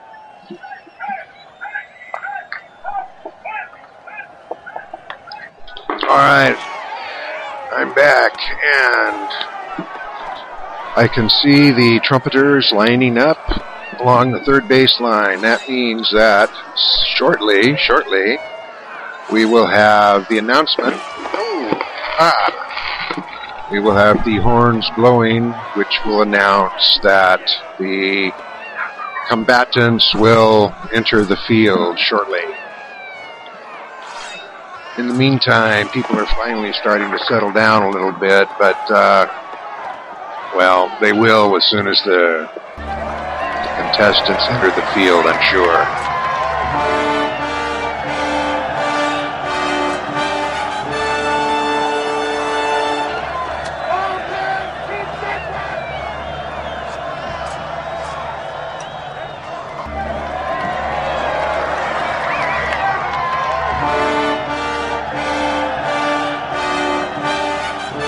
That would be the announcement or the calling by the heralds that it is time for the contestants to enter the field. And you can tell by all the noise that oh that people are becoming very, very happy and excited about this. Okay, the whoops. The gates in the backfield, I'm um, at the outfield rather. The gates in the outfield are opening. And here come the Vikings. And there is Greyhorn leading his troops out onto the field. The big man is carrying a huge battle axe. And he doesn't even have a shield. However, he does have around him four large Vikings with big shields and big spears. And that would that would be his bodyguard. So anybody who wants to get close to Greyhorn would certainly have to go through these guys. And the Vikings take the field. That sounds just like a ball game, but it's actually going to be a much more exciting bloody spectacle than just playing ball. Crowd is uh, getting anxious now, and gates are opening along the sidelines, and here come the English troops out, and the pikemen have come out onto the uh, third base line and they're lining up their men. Everyone is getting really excited now. Their pikes are all pointed straight up into the air at the moment, but as soon as they decide on their battle plan, they will be pointed in the direction of either the Vikings or the German mercenaries, possibly both. All right, all right. Gates are opening up along the first baseline, and here come the German mercenaries. And crowd is going crazy now. Everyone is on the field. The Vikings are already lining up. They're setting up their uh, formation. This is usually the wedge formation with the leader right there in the front line. That would be Greyhorn. The uh, British soldiers and the Germans are sort of milling about. They're going toward the infield, but they haven't actually decided, apparently, exactly how to set up. And uh, the Vikings have formed two wedges. Two wedges because they plan, apparently, to attack both the British and the Germans at the same time. But wait, wait, wait, what's this now? Holy cow, we have treachery at the very beginning before the battle even starts. The Germans and the British soldiers are grouping together to form one battlefront against the Vikings. Good lord, they must have planned this. And they're going to fight the Vikings together and apparently, whoever uh, is left after the Vikings are all gone, then they'll fight each other for the for the title. The Vikings don't seem to like this very much. There's been a quick huddle. Greyhorn has made his decision. They're now forming up into one large wedge, nearly 150 massive, angry Vikings are getting ready to attack the combined British and German lines. Wait a minute, wait a minute, something else is happening now. The British archers have come around to the back of the uh, German and British line. The pikemen and Germans have lined themselves up looks like five deep with their spears and their pikes now lowered toward the Vikings. The archers have come around to the back side of this formation and they are preparing to launch a volley of arrows into the Viking ranks. As they prepare for the attack, the Vikings are aware of what is about to happen. So they have raised their shields over their heads to protect themselves from the arrows which will be falling upon them shortly. The archers are now lined up behind the British and Germans. And as you can hear, the uh, the crowd is just going crazy.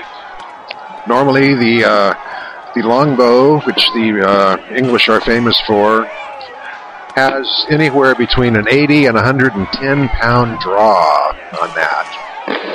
I I'm not real sure whether the uh, uh, British soldiers we have with us tonight would be able to handle 100 pound draw on their bow. I suspect it's probably somewhat less than that since they're not going to be needing to send their arrows all that great a distance. And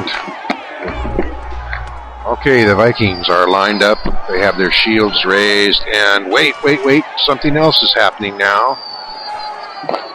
All of the British and German soldiers in the center of their formation have dropped down to one knee. So the archers now have a clear shot toward the Vikings without having to shoot up in the air. They're knocking their arrows and drawing back, and they've loosed the arrows. Oh my God. Now, some of the Vikings in the front of the formation saw what was happening with the archers, and they were able to drop their shields, and they certainly protected Greyhorn. But many of the Vikings in the uh, backer backer rows, the back the rows further back. I'm so excited here I can hardly talk. In the rows further back, did not see the change taking place, and apparently they weren't able to pass that information along to their comrades. So, a number of Vikings have fallen to arrows from the British. At least three, maybe four of the Vikings are down. The wounds are not serious, but they are down on the ground. That means they're out of the fight. And the English bowmen are reloading. They're preparing for a second volley. Still, the Germans and British soldiers are down on their knee. Therefore, they, the, the archers still have a perfectly straight shot toward the, uh, the Vikings, and they draw their arrows back and loose them again. Oh my god, another dozen arrows striking the Vikings. Two or three more Vikings have gone down.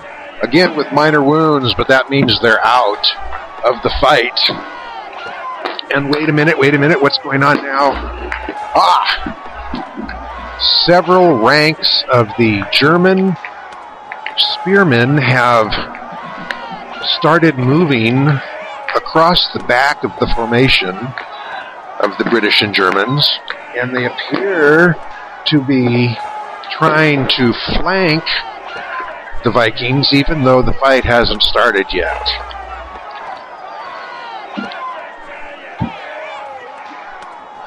But now, apparently, the Vikings have had enough of this. Greyhorn has lifted his giant axe and held it over his head, and with a tremendous roar of anger, the Vikings are on the move.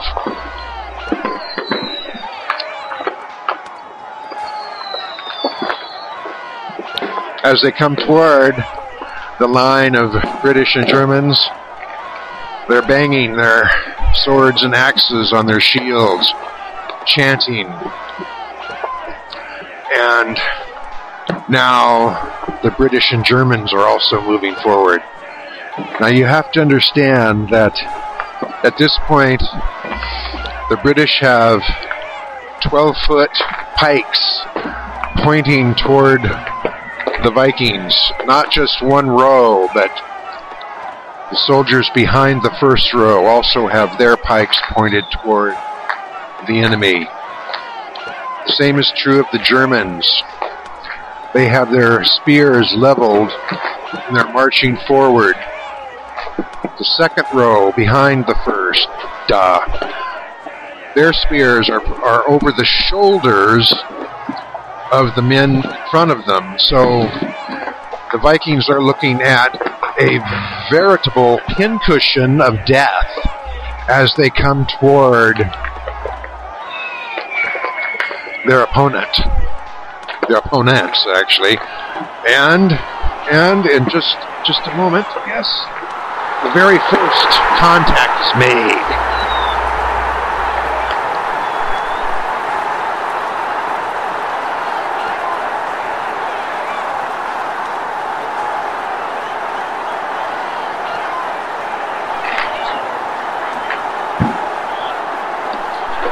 Vikings attack is a solid wall of flesh against hundreds of pikes and spears.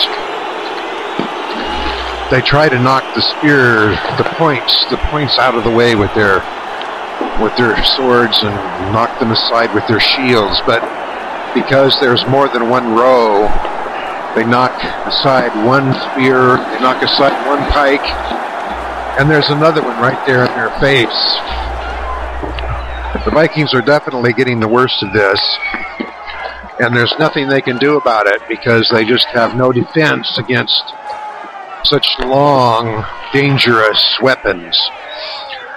Bodies are piling up on the ground in front of the uh, British and the Germans as the Vikings are taking hit after hit. Even Greybeard is backing up now, starting to retreat a little bit as the uh, British and Germans continue their slow, slow advance, now having to step over bodies that are lying on the ground. I don't believe. Wait, wait. Vikings are now throwing some of their axes at the oncoming enemy, and yes, yes, that is having some effect. Several, several British are down, one or two Germans, but it's not enough to stem the tide. The Vikings are being pushed back ever so slowly. Bloody hell, there are bodies everywhere. Further and further back against the back backstop. The Vikings are being pushed. The gates are shut. There's nowhere for them to go. They either have to fight or die where they stand. The German the German group that has gone around the side off to the right, off to the right from where I'm standing, off to the right is now attacking the flanks of the Vikings. And it is causing mayhem and peril within the ranks of the Vikings as more and more of them fall to the ground. The bodyguard around Greyhorn, one of them is down, and still they fight. Vikings do not surrender easily, but I think it's going to be a uh, foregone conclusion that the Vikings will lose this battle. Just depends on how many of them actually survive. Oh, now it's now it's becoming a little more close combat. But even with the spears and pikes everywhere, Vikings are hacking away with their spears. I'm sorry, with their swords and axes. Oh my God! There's armor and, and weapons flying everywhere. People are dropping like flies. And another one of Greyhorn's bodyguards is down. Very few of the British and Germans, however, have received injuries. And it appears that Greyhorn is nearly alone now at the back back wall of the stadium. He has maybe a dozen or so warriors fighting valiantly but hopelessly against spikes, spikes, pikes, and spears. That's it. That's it. Greyhorn has been skewered.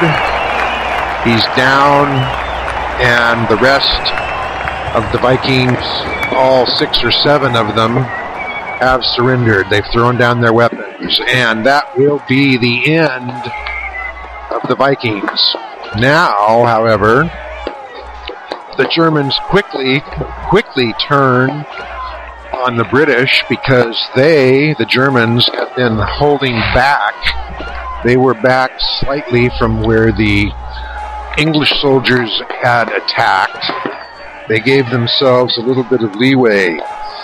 Now the Germans wheel, wheel about, and come in from the side to attack the English. Not suspecting this treachery, at least not so soon, I suppose. The British are confused and they've lost their cohesion. There's some there are some fights going on, individual fights, but the Germans are Germans are concentrating their attack and moving slowly onto the flank and now the rear of the British soldiers. British are trying, the British are trying to uh, reform, but so many of them had been facing the Vikings, and now the Vikings are no longer a threat, but the Germans have turned on them and swept nearly around in a semicircle. They have them all but pinned up against the wall. It doesn't look good for the British at this point. And it's hard to tell the, the pikes and spears, you know, it's just like thrusting and pushing and twisting. Now, the Germans have shields with which they can turn aside the pikes, but the British, unfortunately, do not have any such uh, counter weapon. With the long pikes, they need both hands to to wield them. Therefore, once the spear gets past the pike, there's not much else they can do except drop their pikes and run and put their backs against the wall. There's no place for them to go. Shortly, shortly, very soon, more and more of them are down now. More and more of them are down. Uh, the Germans have received very few wounded soldiers, and as more and more of the English fall victim, uh, the Germans encroach upon them, and finally, there, the final few British soldiers have tossed their pikes to the ground and thrown up their hands, and that is it, ladies and gentlemen. The battle royale is finally over. The winners were the German mis- missionaries. Good God. The German mercenaries. The crowd is going rather insane at the moment. Uh, they enjoyed that little bit of uh, uh, bloodshed. And it'll take some time now to clear away the uh, the bodies and the mess. But very shortly we will get on with the next part of the program, which should be should be the melee. All right, all right, all right. Now, now the bodies are being. Uh, well, most of the bodies are just standing up and walking away because they weren't really uh, badly injured after all. But it looked good, and lots of people were knocked to the ground. Lots of nice, lots of nice sword fighting and battle injuries. So, it would appear that the crowd is pleased thus far. That's uh, pretty much all that counts at this point. I'm very pleased. There was a wonderful show. and uh, as people continue to celebrate here in the audience, uh, the grounds crew is working hard and quickly to uh, repair the damage that was done and hopefully very soon we will get back to the action. Yes, yes. Don't go away because there's still more to come.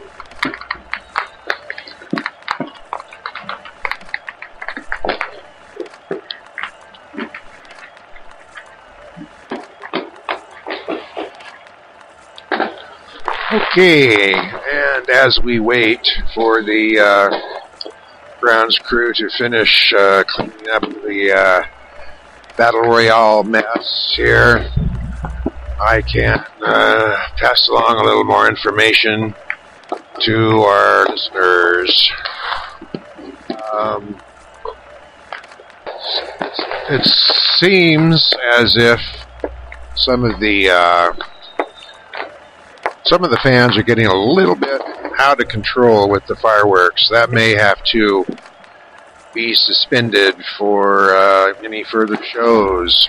But everyone's having a damn good time right now, and I think that's uh, that's what's important.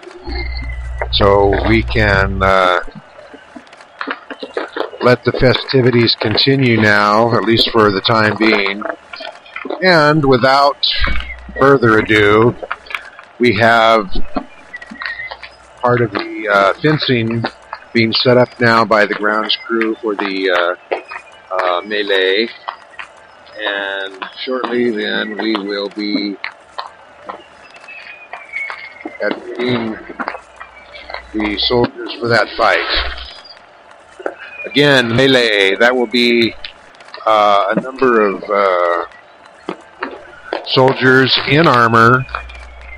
They will all enter the uh, fenced in area at the same time, and they will battle each other until only one of them is left standing.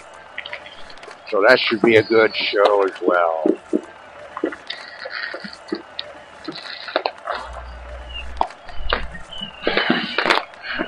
Now, the fighters in uh, the general melee are not usually well-known knights, but are frequently squires and uh, younger men who wish to be knights someday, but need a little bit of practice and require occasional, uh, well, practice at arms. Now, practicing uh, at arms is, of course, not, it doesn't give you the same feeling as an actual uh, serious fight. That is where the melees come in.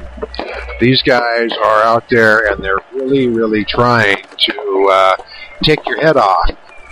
So, if you're going to be out there, you're going to be technically fighting for your life. Therefore,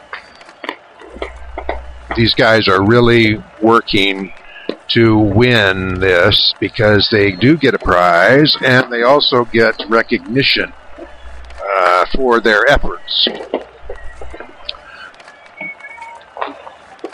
So I don't have the uh, actual names of too many of the uh, too many of the uh, fighters in the melee because they're usually unknown basically until after the melee. And then we'll find out who the winner was was the winner was because there's only going to be one winner. Regardless of how many people enter the fenced area only one emerges. Kind of like the uh, Thunderdome deal, you know, except they only had two, but we're going to have, uh, I think 16 or 18, now I can't remember what it was, but it should be a goodly fight.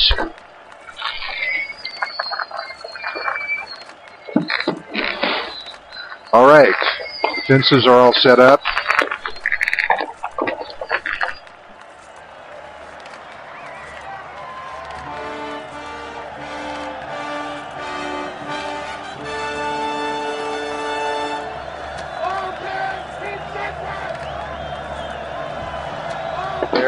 There, are the trumpets announcing that the uh, melee is about to begin.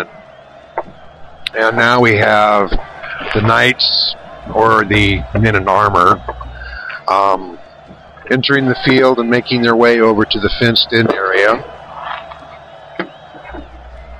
This is located right in the center of the outfield. So there, it's all flat area. No one will have an advantage. Everyone will enter the fenced in area and the fence will be closed and locked and no one comes out until there's only one man standing. Yes, and now you can hear the people expression. So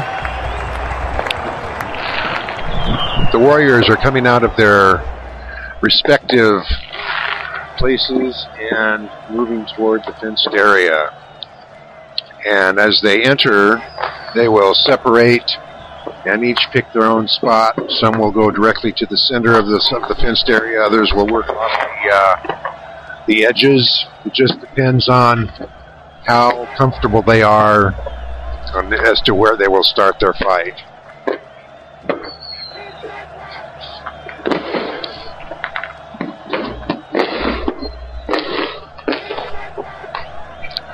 So we now have, let's see.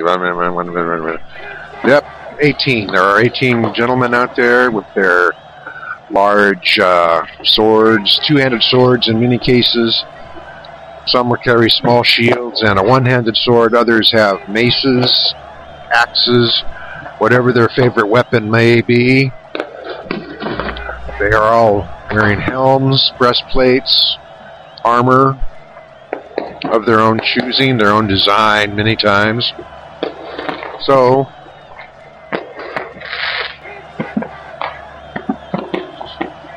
they're preparing themselves now, and any moment we will begin the melee. Let's see. We have just about time to start. And welcome back, everyone. It's Reaper Rick back at you again, uh, also known as Lord Stanton. D. Wolfheart von Schwarzwald back in for the second half of the uh, big show here. It uh, ran too long, I guess, and we had to run it on uh, two separate podcasts. So we were just about ready to get started with the melee. I think we can do that without any further ado. If you remember, if you were listening last week, we have 18 men in armor in a large fenced in area. As soon as they get the as soon as they get the go signal, they will begin attacking each other. It's a basic free for all. Everyone fighting everyone else until only one man is left standing. And I think they're just about ready. Everyone has positioned themselves. They're all on guard, as it were.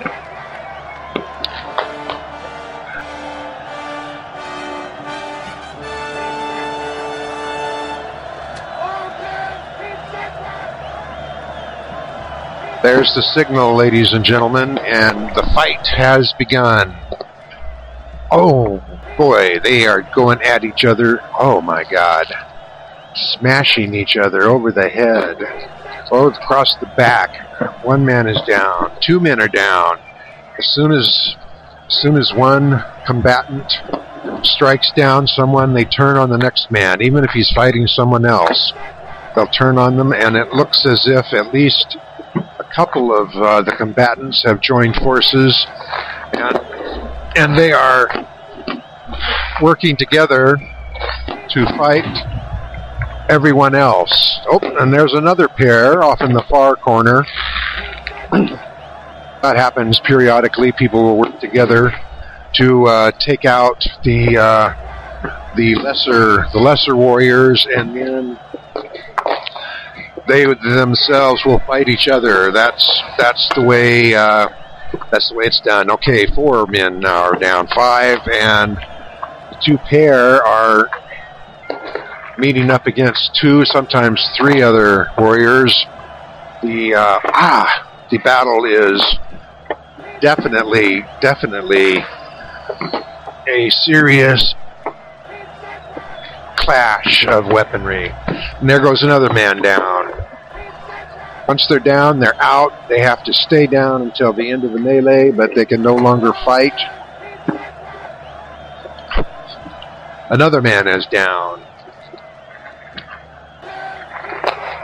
Okay, another man is down. Two, the the the, the two pair are fighting at opposite ends of the uh, the fenced area at the moment. Oh, but oh, working together, they can take out more more other combatants easy, more easily. Now, yeah, I cannot even talk. There's so much going on. I can't can't even see. Oh, oh, everything.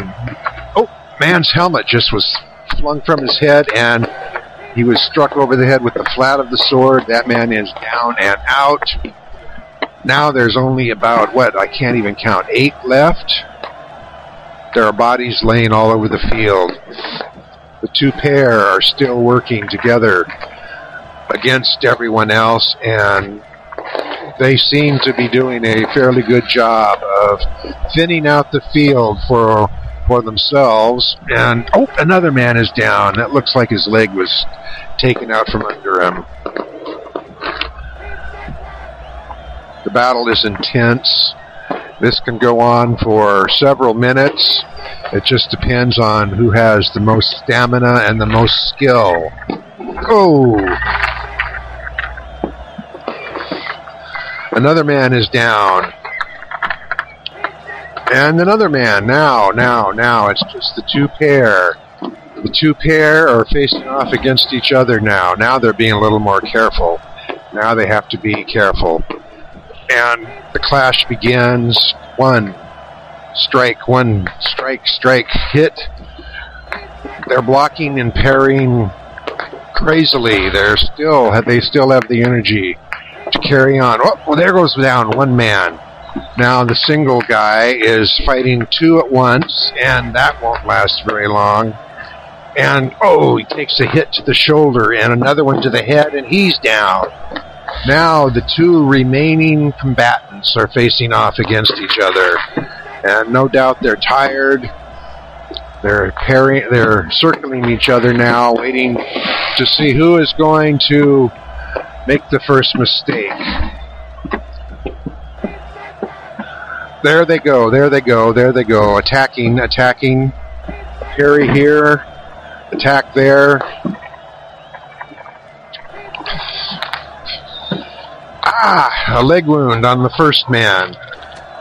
But he's still up. He's still up. He's still fighting off. He's got a small sword, but oh, I'm sorry, a small shield with his sword. The other man is using a two handed sword. And he's swinging it like a baseball bat, back and forth, back and forth, and he caught the shield, and it's gone. Now the man with the injured leg has a shorter sword, and he's defending himself valiantly, but he cannot, he will not be able to withstand the tremendous blows as they rain down upon him, and he's down to one knee and the second knee, and his sword is knocked from his hand. And he begs for mercy, and we have a winner in the melee. All right, we have a winner in the melee. I'm not sure who that is at this point, but we will find out later on. That went quickly. That went a lot more quickly than I thought, but that just means we had some very good fighters in the in the melee tonight. All right.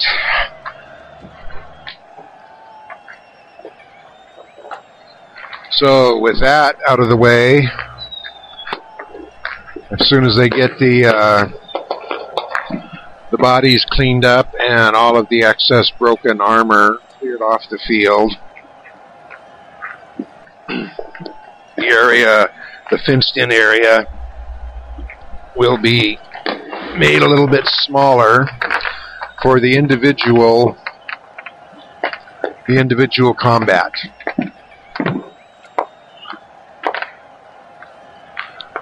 And with that, let me see if I have names on some of that for you here. Oh, I do indeed. I do indeed. Single combat. Again, oh dear God. Again, that will be a one on one battle. Uh, as soon as one combatant is knocked to the ground, he is out. The winner stays in the ring or the fenced area, and another combatant enters. And they fight, and so on until there's only one man left standing. Let me see. The first two who will take uh, the uh, the the area there, the place where they fight, whatever the hell it's called. Uh, we have uh, six signed up for that, so that means um, there will be six fights. Uh, let's see. Guy of Rosewood is up first due to a random lot. Uh, Guy of Rosewood will fight against Rod Tall Tree. Okay, don't know these guys personally, but they will show us their stuff here in just a moment. Um, the winner of that that fight will have to go up against um. Cal Snodgrass. Cal Snodgrass. Well, I'm not familiar with that name at all. And the winner of that battle will fight against uh, Sanborn Holstein. And again, the winner of that fight will go against Maltac Sooner, and the last combatant to enter the uh, fenced-in area for the one-on-one combat will be Holbrook Gustav.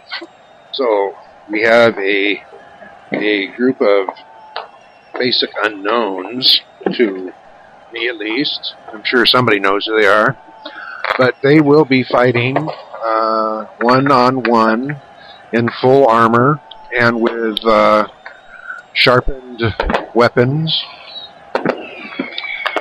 And the winner of that will again uh, be rewarded for their effort. Yes, indeed. So let's see. How are we doing down there on the field? We're good. We're good. Okay, they have uh, pulled in the fenced area. It's a smaller area now, but they still have room to move about. But it's basically the same kind of uh, one-on-one fight uh, a knight would experience if he were on the battlefield. They have room to move about, but they don't have anywhere to go except to uh, either fight or die or surrender at that point, whichever they decide is better for them. All right?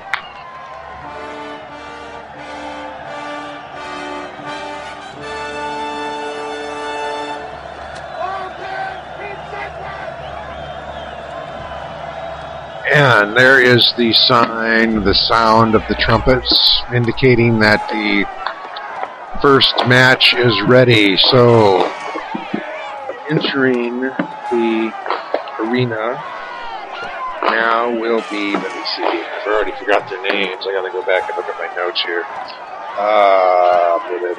Guy, Guy of Rosewood, and uh, Tall Tree. So it's Rosewood against Tall Tree in this one. Rosewood, it seems, is uh, polished armor and is carrying a uh, goodly two-handed sword.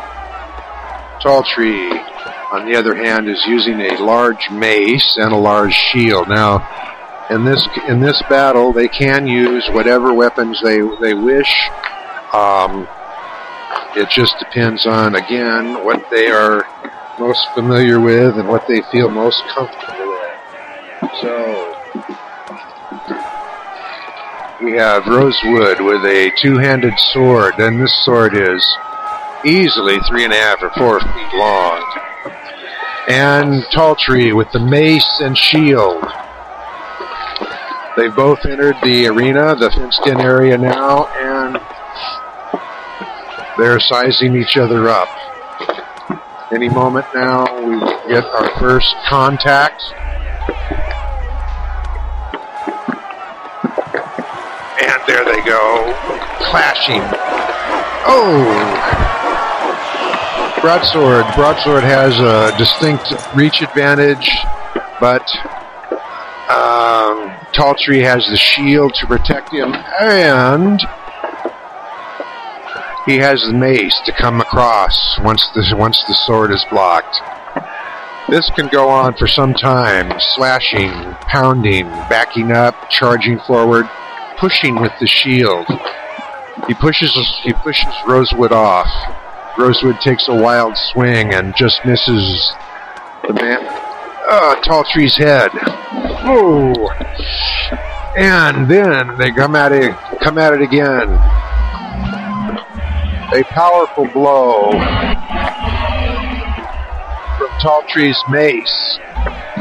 Oh, lands on uh, Rosewood's shoulder. It seems to injure him slightly, but not enough to slow down his attack. He's still got both hands on the hilt of his sword, and he swings it mightily. Now, aiming for the head, he sweeps down and catches one of Tall Tree's legs, knocks it out from under him. Man's down on one knee now, still blocking the sword, thrusts with his shield and swinging the mace. But Rosewood gets around behind him, catches the shield, flings it away, and comes down across the back of his neck with his big sword, and Tall Tree is done. Tall Tree is out. Rosewood, possibly injured in the left shoulder, but still able to hold the field. As they pull away, uh, Tall Tree. Rosewood has a moment to gain his breath. But the next combatant, Cal Snodgrass, is entering the fenced in area now. Tall Tree is out. Snodgrass and Rosewood are now facing off against each other. Snodgrass is using a shield and sword as well. And Rosewood already defeating one one man who had the same well, he had a mace and shield. This guy has a sword and shield. Even so, Rosewood is being careful, possibly because of his injured shoulder. He's moving around to the right, so Snodgrass does not have access to his wounded shoulder, or at least his damaged shoulder at this point. and the first swing, the first swing comes from Rosewood. A mighty swing that would have taken off Snodgrass's head had his head actually been there. Spins him clear around. Snodgrass attacks from behind, but Rosewood is no fool. He drops his sword over over his back, and Snodgrass's sword bounces off his his two-handed blade, giving Rosewood a chance to move away. Now he's trying to jab and keep a, keep Snodgrass away from him. Snodgrass is parrying the blows with his shield and swinging his own shorter sword and not quite managing to land a blow because of the discrepancy in the blade lengths. But he's still trying. He's advancing, pushing Rosewood back. It's hard to tell whether Rosewood is actually injured or whether he's just toying with Snodgrass, but he's backing up, backing up, almost to the fence edge. What happens when he gets there, I have no idea. So he's almost up against the fence, and he trips. He, he stumbled again in the grass. It's not Snodgrass attacks, but oh my God, it was a feint. Rosewood did not really fall. He only pretended to. And now, ah, Rosewood did not really trip. He merely pretended to to draw Snodgrass in, and with a mighty blow side of the young knight, he knocks him to the ground. Snodgrass is down and out. It's win number two for Rosewood.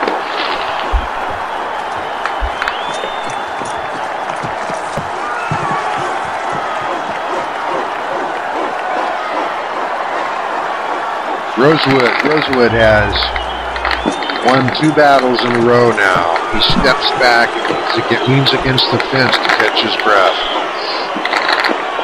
When Snodgrass is out of the area, the next fighter will come in, and that will be Sanborn Holstein. Whoa, here comes Sanborn, and he's a big boy. He's got himself a uh, two-handed sword as well. So this will be uh, somewhat even match, the, at least in the in the weapons aspect. Although we must remember that Rosewood has already fought two battles, so he may be tired, he may be injured. We, we don't know at this point. He's still putting up a good front. Holstein has entered the fenced area and Snodgrass is out. So Holstein and Rosewood are now facing each other. Holstein, of course, is rested and ready to go. He's holding his he's holding his sword straight out. Rosewood, more tired, of course. He's holding his sword up over his head. Come at each other. Oh, quickly, quickly they come at each other. Holstein, Holstein swings his sword around, brings it down across his body, and it is blocked by Rosewood's own blade. Back and forth now, swinging, blocking, swinging, blocking. Um, it's it's it's very difficult when we, we both have the same weapon to really get an edge in unless somebody makes a terrible mistake. So for the time being, we have two what appears to be equally talented warriors swinging at each other, and clash of their swords is uh, mighty ring. Again and again they clash. They come at each other. Their large blades whistling through the air. And again, again and again, they are blocked. One is blocked, then the other is blocked. Overhead, sidearm, across the back. They spin around and they're still swinging. Rosewood is definitely is definitely tiring. His blows are slower, and Holstein is able to block them more easily. It's hard to say exactly who could win this one, but oh, there's a big blow. Holstein went after the left shoulder again, and now it appears that uh, uh, what's his name? Rosewood. Rosewood. It appears that Rosewood is not able to grasp his sword with his left hand as well as he used to. Using a two-handed sword with one hand is no easy trick, but he's still blocking. He's still blocking the blows of Holstein. And as they move in closer and closer, Holstein is pounding, pounding, pounding on him and he's blocking it. Oh, he's down on one knee now, and he's he's still blocking the blows. However, it appears that Holstein will eventually be able to crush crush Rosewood, and as his arm get gets weaker and weaker, Rosewood's sword dips lower and lower until finally Ah, there he is. He's dropped his sword. Rosewood has dropped his sword. That will be the end of the fight. Rosewood is out. We won two battles, but could not win the third. Holstein is now the champion in the pit. And let's see who's up next. Holstein appears to be still in good shape doesn't appear to be at all winded, although the last few swings of his sword must have taken something out of him.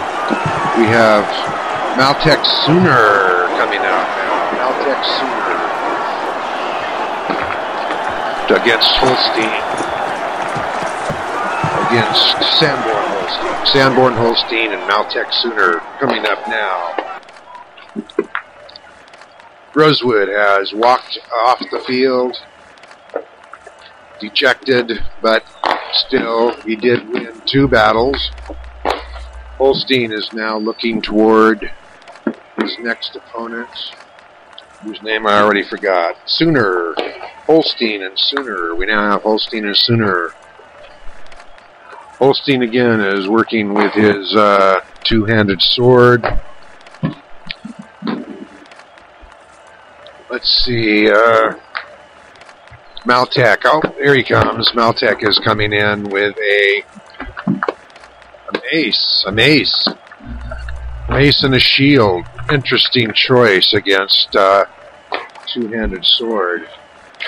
You see, the uh, the people that come along later in the fights, they can they can tell what weapon their opponent is going to be using, so they can they can choose the weapon accordingly.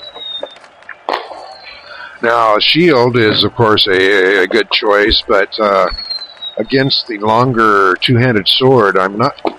Oh dear, I'm not quite sure that a mace is what is what's required here. But could just, holy crap, could be that Sooner knows what he's doing. Let's hope so, for his sake.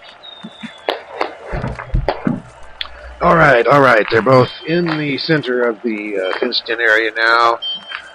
Once again, uh, Holstein has his sword pointed towards Sooner. Sooner has oh, Sooner has his shield extended out toward Holstein, and his mace is swinging loosely back and forth in his right hand. And the attack. They attack.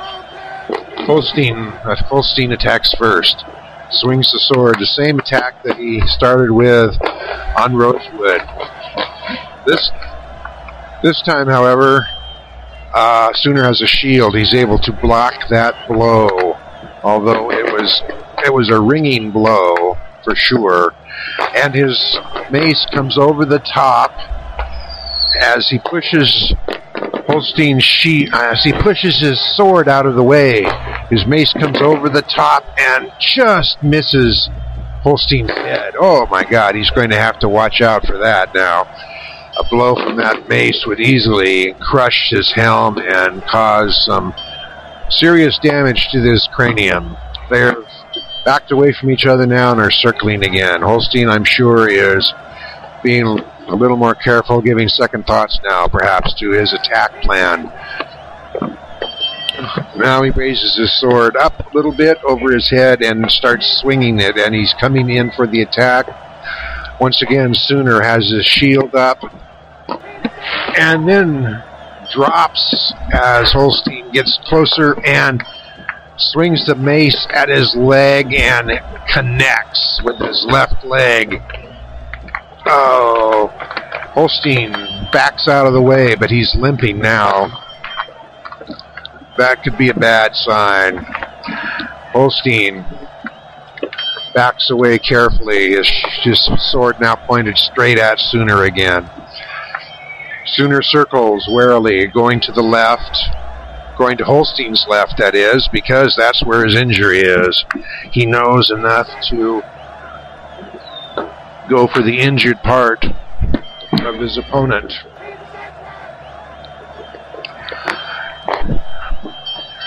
Holstein is swinging his sword lazily, just keeping Sooner at bay at this point. Sooner, no doubt, is waiting for an opening. Holstein stops his his his sideways. Holstein stops his movement and waits now, hoping that Sooner will try to attack him, knowing that with the longer reach of his sword, he will have the more, the better advantage. The better advantage. Come on, boy, think here. So, here that comes. Here it comes. Yes. Oh, Sooner attacks. He swings, but it's a feint as Holstein goes to block the mace with his longer sword. The mace doesn't meet the sword. Instead, oh dear God, it comes down and again strikes his left leg. Oh, this time it buckles under but he's back up on one leg and barely one leg. Holstein is up on one leg. He's still parrying with his sword to keep keep Sooner away from him, but I don't think that he has much of a chance anymore unless by some miracle he can cut through the shield and score a blow with the point of his sword. He's backing away, backing away, hopping basically.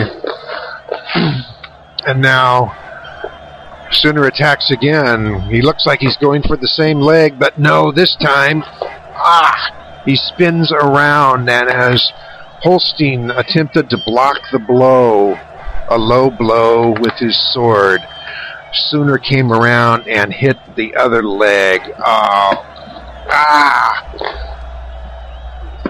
Holstein is crippled now. He can barely stand up. He's still trying to keep keep Sooner off of him, but he can't turn very well. He can't maneuver at all anymore. It looks as if all Sooner has to do is get around behind him and take out one leg, and uh, Holstein will be down.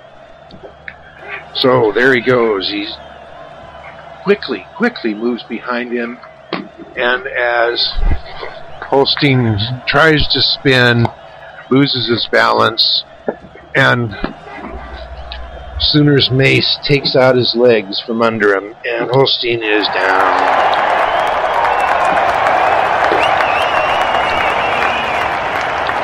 So Holstein is down.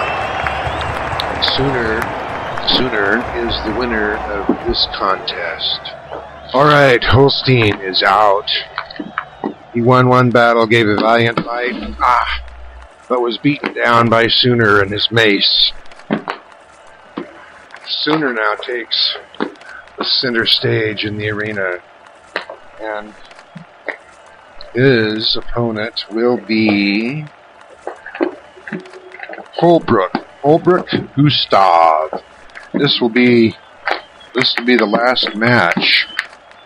So whoever wins this one, even if it's the newcomer Gustav, he will be declared the winner. So this is all important for both Sooner and Gustav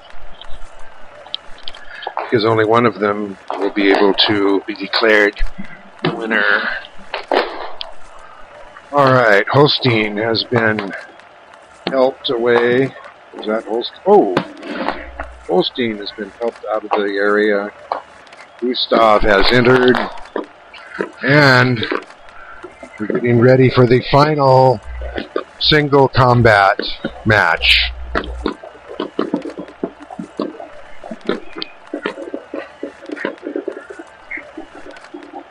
As I look around, uh, the audience is just uh, aghast, I think, at uh, what they've been seeing so far tonight, and we're not not not nearly over with yet.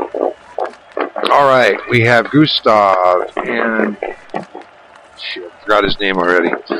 Gustav and the winner from the last one, Sooner, of course, Sooner, Sooner and Gustav, Sooner and Gustav. Gustav apparently has uh, got a shield and a sword, short sword. So this could be a well-matched pair. They each have a shield and a weapon. The weapons are about the same length. So gentlemen look about the same size, although it's sometimes hard to tell when they're wearing armor. But they each have a shield, they each have a weapon.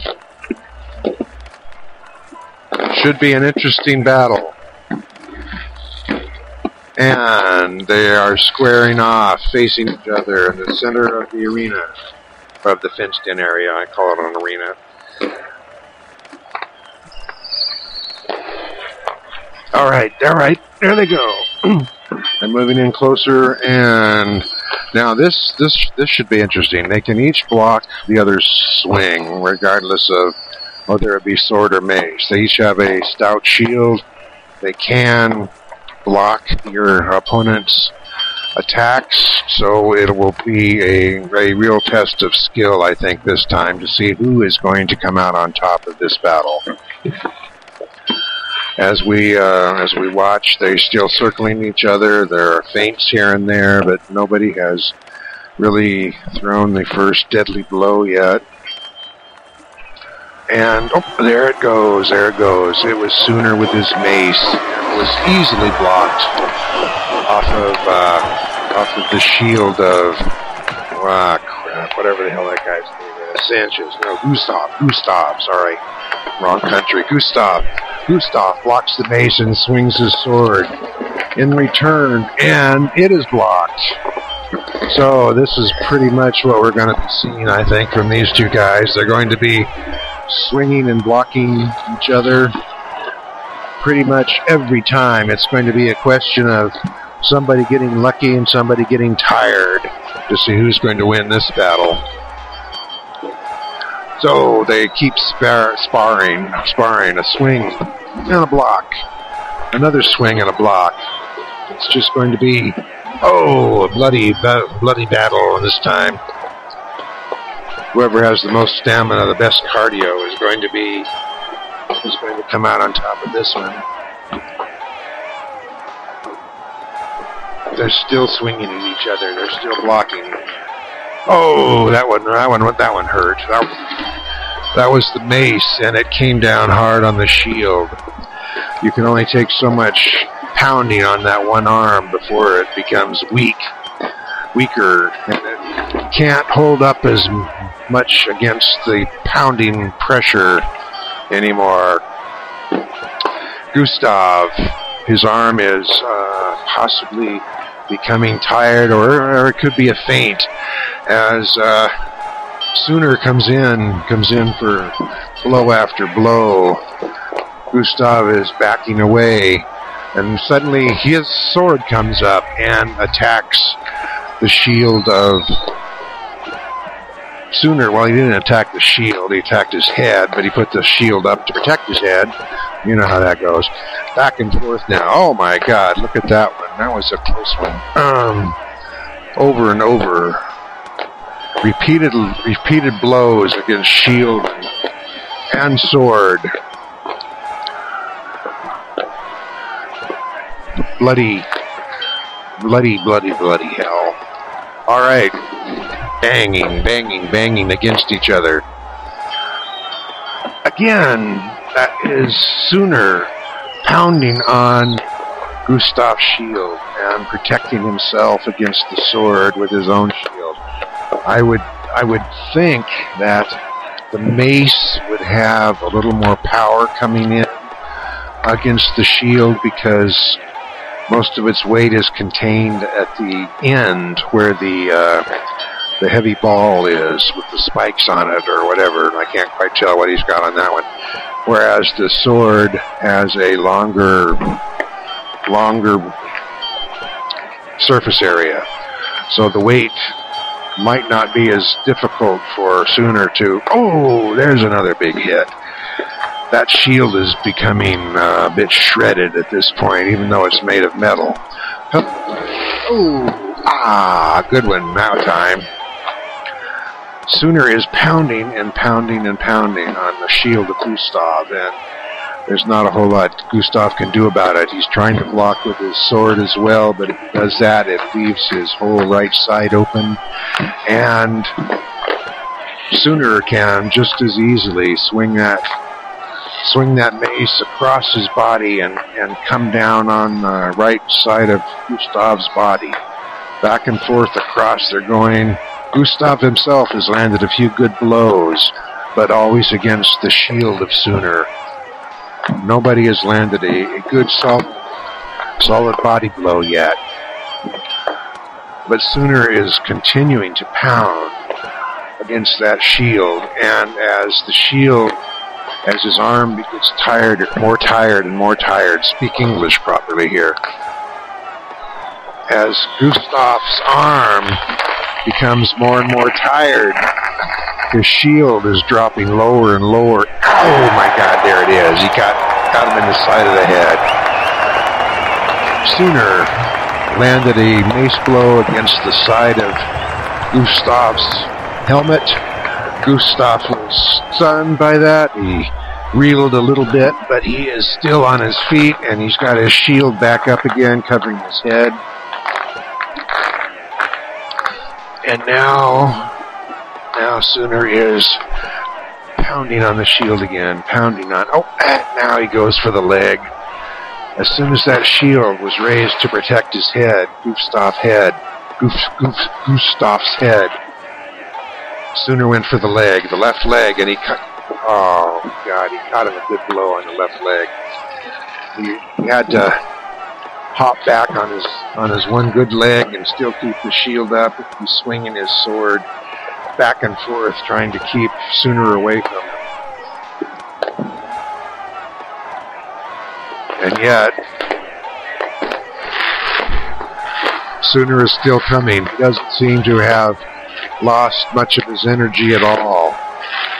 He's still got his sword held high, ah, his shield held high, and the mace is coming over over the top of his head to pound, pounding on Gustav's shield.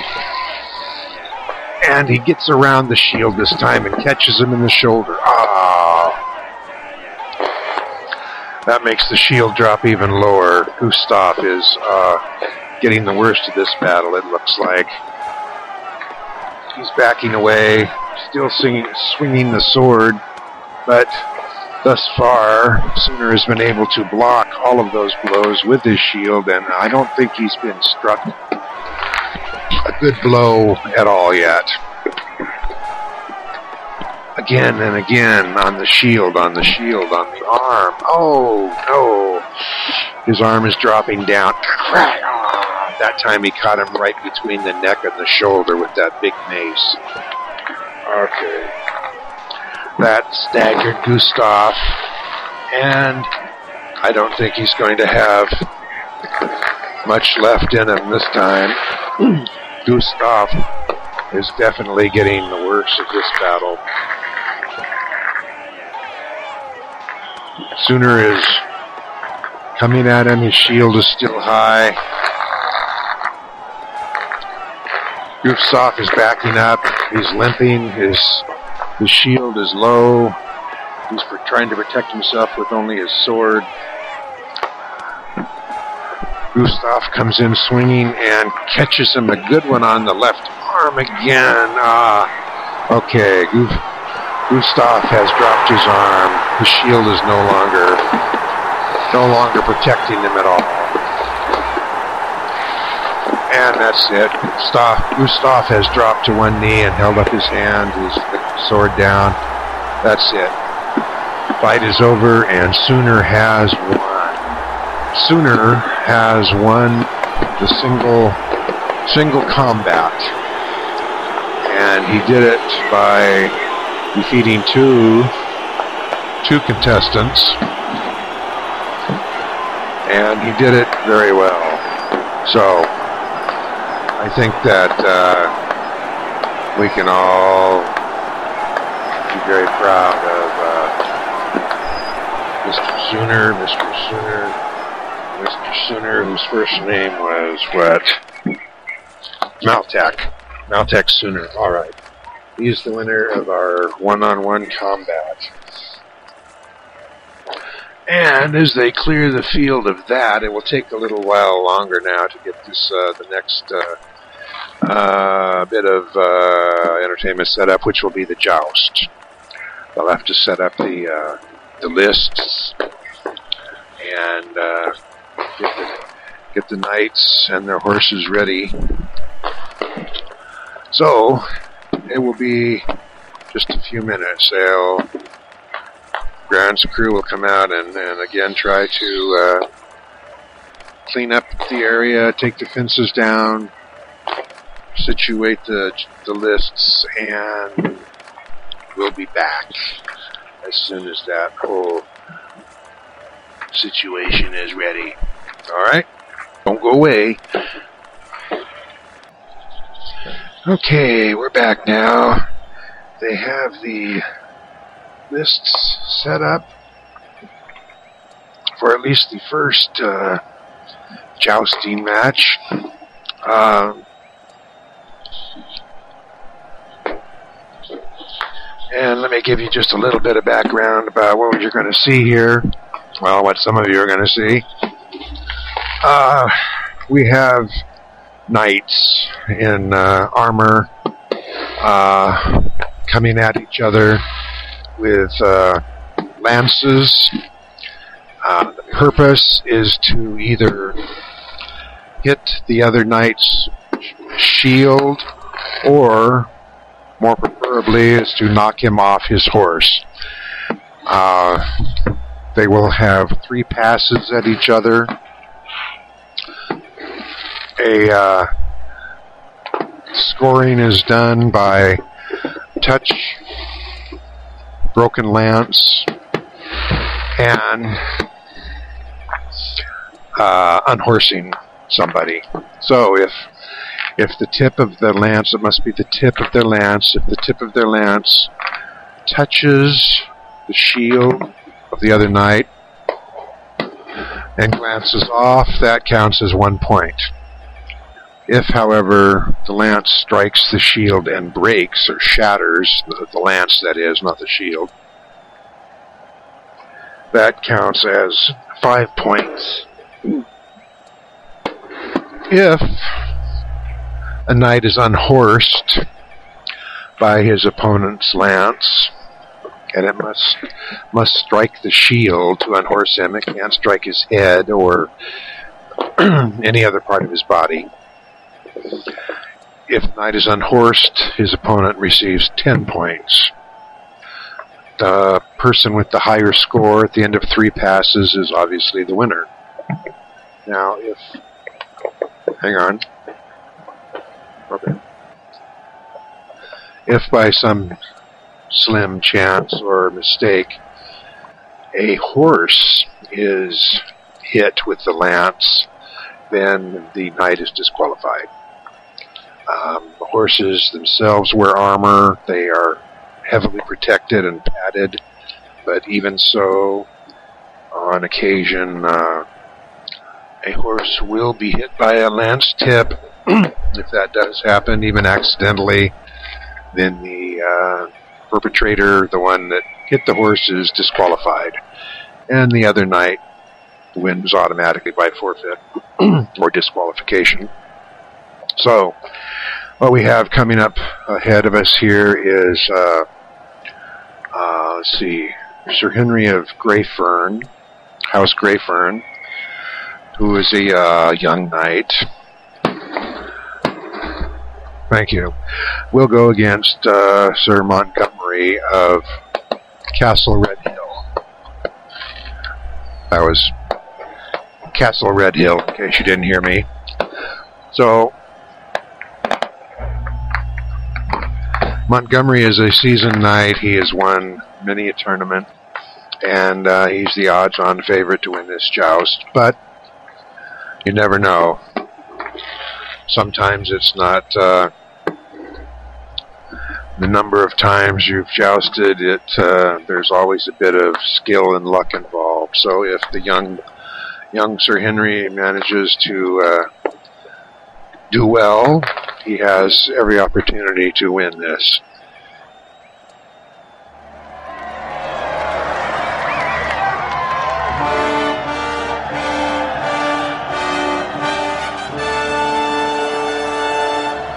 All right, that's the signal for the knights to enter the uh, tournament field, and here they come. Sir Sir Montgomery is at the uh, the right side of the field. He's in pretty much all black, black and red. It looks like are his colors for Castle Red Hill, I guess. And uh, Sir Henry will be entering the field from the left. His colors appear to be all silver, silver and white, maybe. I can't quite tell from this this vantage point. Let's just say silver. So, again, there will be three passes. They will have a uh, new lance for each pass.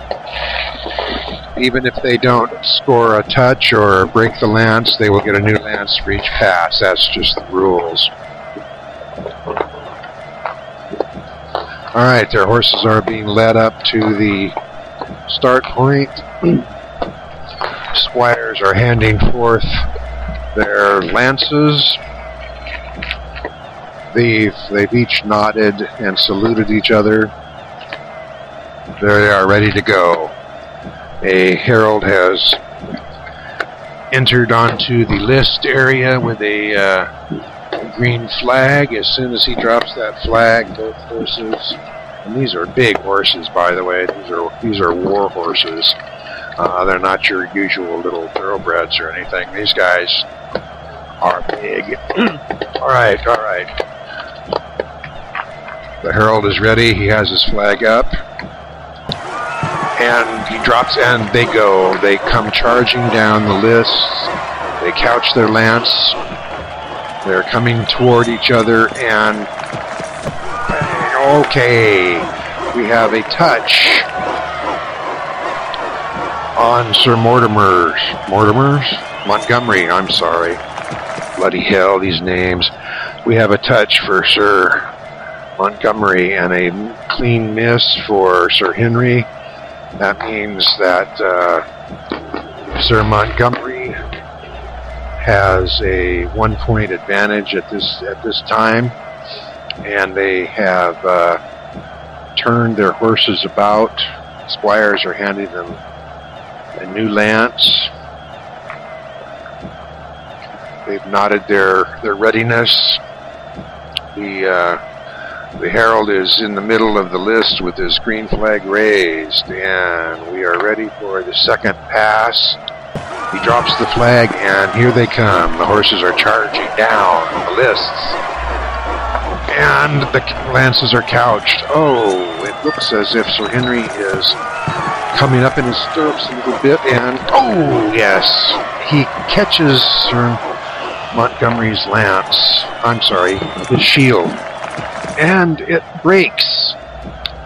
He broke his lance against Sir Montgomery. Montgomery, however, had a touch, so he will get one point, and Sir Henry will get five points for a broken lance. Didn't come near to unseating Sir whatever the hell his name is, I don't even remember. Didn't come close, the Black Knight, we'll just call him the Black Knight. Did not unseat him, did not come close to unseating him, but his lance did break against the Black Knight's shield. Therefore, Sir Henry gets five points. Black Knight gets one for a touch. Score is now five to two in favor of Sir Henry. Oh, I can tell even from here that uh, the Black Knight is furious.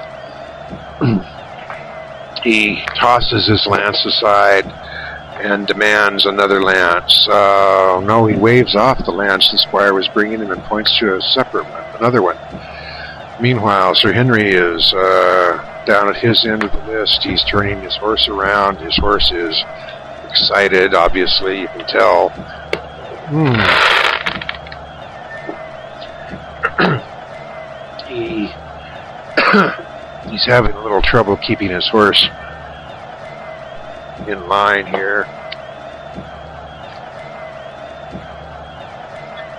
The Black Knight has has chosen his lance. He's crouched it, and oh my God, the Black Knight is charging down the list, and Sir Henry's not even ready.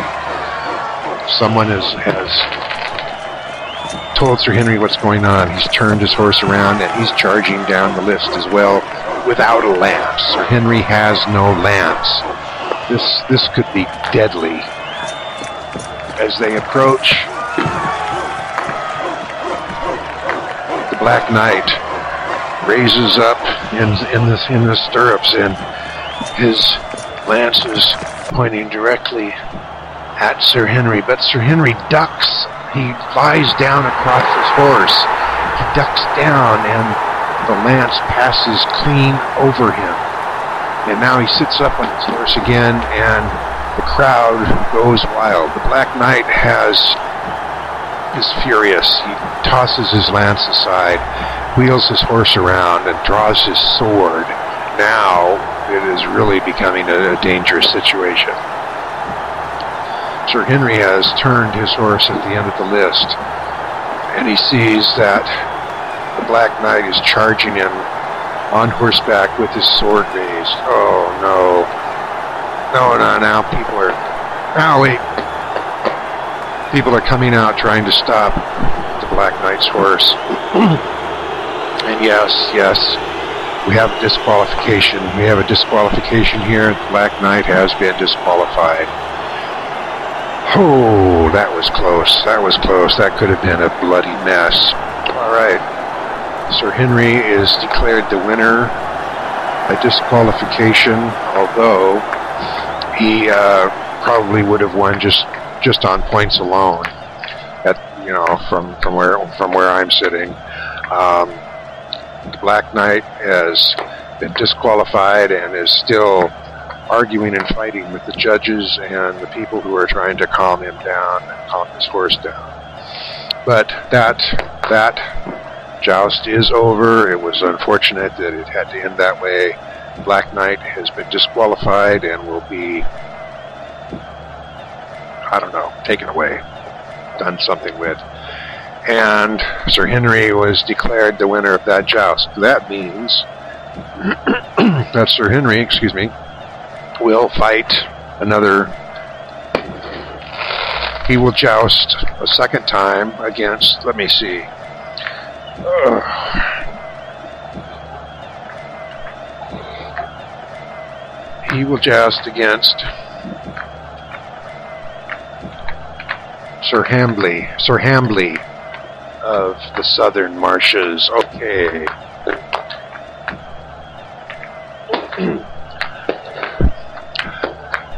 We will have a second joust just as soon as they clear the mess up from uh, the Black Knight's little temper tantrum.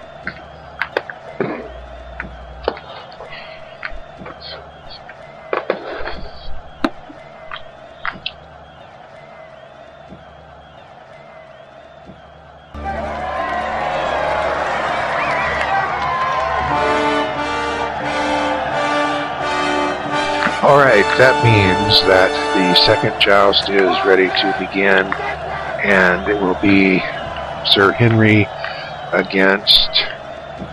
Uh, oh, crap. What did I say his name was? Somebody help me here. Guy from the Southern Marshes. I don't know any of these people. Anyway, so it's the Southern Southern Marches against Greyfern houses, and we have them at their respective ends of the lists. They've each received their lance. and there are they are preparing now to advance. The uh, uh, herald has gone out to the center of the list area with his green flag. He looks both ways. Both knights nod to each other to acknowledge the fact that they're ready to go drops the flag, and the horses come down the list. They are charging hard this time. Sir Henry's horse is very excited, and they they they meet with a huge blow. Oh, and the guy from the Southern Marches is knocked off his horse, and he's on the ground.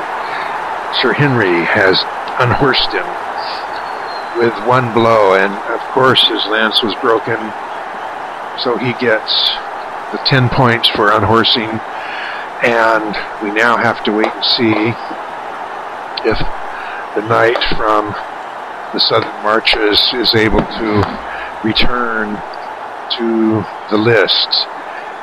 If I, I didn't mention this, I guess I forgot, but um, if a knight is unhorsed and he cannot return to the saddle within 10 minutes. That man is defeated, and Sir Henry will win another joust. So we have uh, medics and uh, trainers out looking at the uh, the uh, poor guy from the southern marches. Uh, they're taking his helmet off, talking to him. I can't tell from here whether he's responding or not. that was a good solid hit though. It, it, and when you hit the ground, coming off one of those big horses with, you know, 60 pounds of armor on your body, you hit the ground pretty damn hard. Let me tell you. So let's see. Okay, we have a signal now. that would indicate that uh, oh, the knight from the southern marches is marshes is not able to return to the saddle. Therefore, Sir Henry wins again. So, Sir Henry is the winner of both jousts. And I'm afraid that is going to end our Oh, that was the ending, I'm sure. That was the sound effects for the end of the show. We are going to have to call it quits here for our live broadcast from uh, Wolfheart Arena. I, I hope that everyone listening enjoyed it as much as I did because it was a great show. And if uh, it goes over well, we may, try to do another one. It's when summer summer coming on and everything, we've got longer days and we have plenty of people who are interested in this type of activity. So there shouldn't be any problem at all getting people to come out and try to kill each other. so I'm going to sign off now shortly and wish you all uh, the best and hope you enjoyed the show because I had a hell of a good time. And hope I can do it again because it was just so much damn fun. So, let me know what you think of the show and hopefully we can do it again. Alright? In the meantime, be careful out there and watch out for those big horses with guys in shiny armor and spears and stuff because they is mean people. Alright. Alright. Good night, everyone. You know, we had always wanted to do more uh, of those type of shows because it was just so much fun. It was a lot of work, you know, putting in the sound effects and whatnot. But uh, you know, Rick or Terry, Terry D. Shearer, who was Re- Reaper Rick, uh, he's no longer with us, but his his legacy through audio and his writing will continue on forever. And unfortunately, we never got uh, to do another one of these, but you know what? This 23 and 24 is classic. So it'll always be remembered as a classic episode. Okay, kids, we are rounding the corner here for the final uh, pick of the night for episode 50 of Flashback Fridays. So let's see. I'm going to have Zoe pull out one more episode here. Oh, it looks like it's going to be another Sadie Burbank episode, but this time it is. One in Burbank, number 13. Oh, yeah, it's going to be another Sadie episode. That's that's going to be good. This one is called Finding Influence, released originally in March 19th, 2013. Sadie tells us, including Dave, what her creative influences were from the 1960s, 70s, and 80s, then debuts a new segment in the show called Burbank Backstories. All right, kids, this is going to be good. I, this is going to be a long episode, I bet. Uh, so go ahead and put your feet up and hear what Sadie has to include us in about her creative influences. Welcome to Win in Burbank. I'm David K. Montoya. And I am Miss Sadie Burbank. Well, normally I, I bring into how are you doing, but since we're still here at the same recording, This is a podcast number two in the same night on account of we missed last week on account of your family were all, uh, not all, but mostly dying of the flu. yeah, not really, but sick anyhow. Now all better except for one. Mom is sick now. yes, Poor baby. but she'll she'll be well soon. yeah, she'll she'll be up and around. Um, we spent some time because you were talking about a zombie movie, Mhm. And we spent the last at least what forty minutes, Yeah, almost an hour. looking for the movie. Unfortunately, we can't find it. Didn't find it yet, but I will. I will spend some time this week looking for that thing. So episode fourteen, we're, we're hoping Hopefully, to have an I'll answer. have that. Or if anybody Well, it'll be too late because this won't come out yet Right. for somebody to email me and say the name of the movie is. Right. Unless I don't find it, in which case, yeah, if you know, if you listen to the last podcast and you know what movie I'm talking about, which would just be absolutely freaking miraculous if you did. but if you do, email us or put uh, put it on the comment section Yes. of the podcast, and uh, the, and then if because if I don't find it on my own at home, at least we'll have that, and then we'll be our brains won't be so taxed. I was going to say mushed, but taxed is yeah, better. we're mushed and then taxed. Uh, let's not say tax; it's too close to tax time. I already paid my taxes, so. oh yeah, I know I've got to pay this year, so uh, I'm waiting till the last minute. Anyway, Um, one of the things that I wanted to talk about. Uh, how do I how do I go into this? I think I attempted to try and talk about this um, a few episodes, and then we kind of got sidetracked. It was it was I'm one not of surprised. it was one of our really um, ah, what's the word? I I'm kind of brain dead, folks. I apologize. But anyway, uh, one of the, the things we were talking about, and I wanted to talk to you, is as a person who has experienced the 60s, the 70s, and the 80s, um, with that culture, what what do you think? I'm putting a little spin on this so it won't be the same thing as last time. Okay. What do you think? What culture, what time reference do you feel influenced you creatively? There's my little spin. Mm. Where do you think Mm. that would pull? Where do you pull from? You know, what lessons learned Mm. and what time frame, or does it even go before that? Well, I guess I've always had some creativity about me. Right. Um, there, there was a time when I first married my first husband where my creative uh, efforts were not appreciated by him Hmm. specifically. He used to say things like, "I would make something. I don't know what. Let's see. Let's see. What what did I do? I made um." Let's say uh, flower arrangement isn't fair because he was a florist, so I can't use that as an example. Uh, but uh, just something I would do around the house that, that was extra and above, you know, and like maybe decorate the table nicely or something like that. Right. And his comment would be loving hands at home, which was a denigrating comment purposefully on his part. Really? Yeah, uh, because he, um, oh, I don't know. It's like it's like when when you read in magazines how to make a lamp out of an old shoe, for example. Right. Um, you know, which in itself could be a talent. You know, it's not easy to make a lamp out of an old shoe and make it look good. But that would be his comment about it. Loving hands at home. Like, yeah, okay, that's that's nice for an amateur.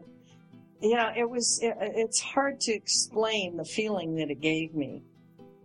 Uh, it, it didn't express appreciation. It didn't express um, anything good. Right. Okay. And consequently, I got to the point where I wouldn't do those kinds of things. I would defer to him. If we had a party coming up, he decorated for the party. If, um, like we made this, this thing one time that kid, God bless them, the kids had to get rid of it. They hated it. but we took, we went to, um, hardware stores and places like that Uh huh. and we got all kinds of wooden objects, small ones. And then we took this huge board, about three by five piece of wood, and glued them onto this piece of board in what was considered to be fairly artistic pattern. You know, nothing specific, very, uh, what is the word when it's not specific? Mm, I can't think of it. Anyhow, um, and and that sat above the fireplace in the family room for, good God, forty years probably. Really? Oh yeah, the kids, like I said, the kids had to get rid of it.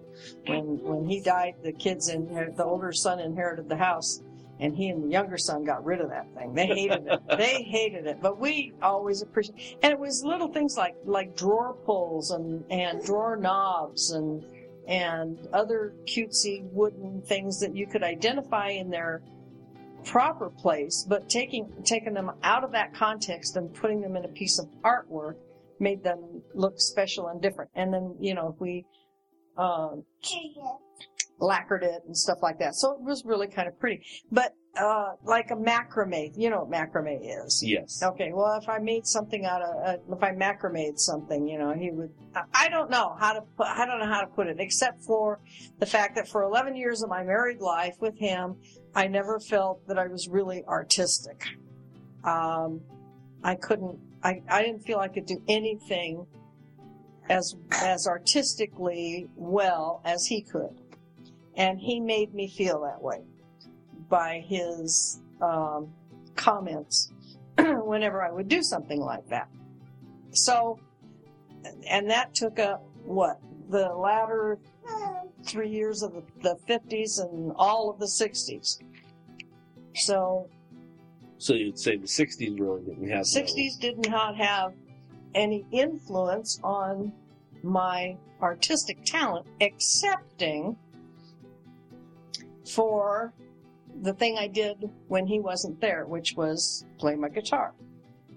And he never really ever spoke about my guitar playing or my singing in a negative way. If he had negative feelings about that, he did suppress those uh, because other people liked what I did. Right. I played for my children uh, for their classes in school. I played for uh, our church. We had young people's group, young married people's group in our church. Um, I wrote songs for that purpose. I wrote songs for my kids for their school and stuff like that. And everybody liked it. I played, I taught at a Montessori school using my guitar and teaching the kids music and singing and stuff like that. So it was it was generally appreciated by a lot of my peers, and as a result, possibly that was why he didn't have much negative to say about it. Plus, I never really, I don't remember ever him sitting down and listening to any of the songs that I wrote that were not kids songs or not church songs. There's a lot, you know, because you know the songs that I've written Right. in in Red Hills. Every chapter is prefaced with a line or two of some of these songs, and they have nothing to do with church nor children. And well, in some cases, I think one or two lines do, but um, there were a lot of the songs that I wrote during that time frame were uh, uh, expressions uh, of me, or they were me trying to express feelings that I had that I couldn't get, I couldn't express any other way. Uh, and a lot of it would have, he would have considered negative. Mm. Or, yeah, well, there it goes. You can blurb that out if you want to. Uh, my ex-husband, who is now deceased, uh, would not have appreciated their content. And as a result, I don't think I ever played them for him.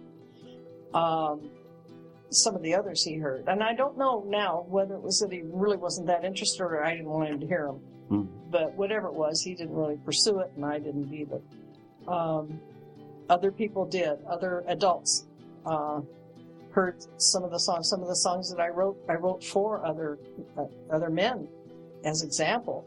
I wrote a song for, um, a uh, guy down at um, Cardiff State Beach. He was, um, uh, what do they call those guys that they work for the state? Rangers. He was a ranger. Okay. You know, he tended the, you know, here, here's my three dollars I'm spending the night thing. Oh yeah, yeah, Yeah, yeah. okay. Okay. He was my age or thereabouts. Uh, I flirted with him now and then, you know, I stayed there for a long time after I had left my husband. Uh, and, um, he said one night, he said, write me a song. And so I wrote a song and the, some of the opening words are, he said to me one evening, "Write me a song," you know, and I did. Um, it's, I think, a really good song, actually. Um, I wrote most of the songs that I did write for the people I wrote be- about them or about my feelings for them. Uh, and there, are, you know, there's lots. I don't, I've never counted them. There's quite a few songs. Anyhow, that was the only artistic expression that I felt comfortable doing in the 60s. Um, and that, like I said, largely was because I did it alone. He wasn't around. Right. Uh, and he, and I didn't, when he came home, I didn't say, Oh, honey, I wrote a song today. Listen to it and tell me what you think. I wasn't that stupid, uh, because I didn't want to know what he thought. Uh, this, I wasn't writing the songs for anybody else to hear and tell me what they thought. I was writing the songs because I had things I wanted to express And you couldn't say them and I couldn't say a verb. I couldn't say the the things. I, I, a lot of times, I didn't even know I had the feelings. I would sit and, play notes and, and uh, sounds on the guitar, and just you know fiddling around with it, and and I hit on a run of notes or or sound that sparked something in me, and I'd start singing about something Right. And that's how I would write music. I, I wrote songs and, I mean, lyrics and melodies at the same time. I know people can do one or the other. I can't. I'm not the kind of person who can take a melody someone else has written and put words to it, nor can I put music to somebody else's words. It's, for me, a total package. Uh, and, um, it probably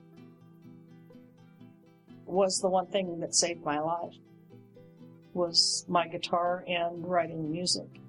I was extremely depressed toward the end of the 60s.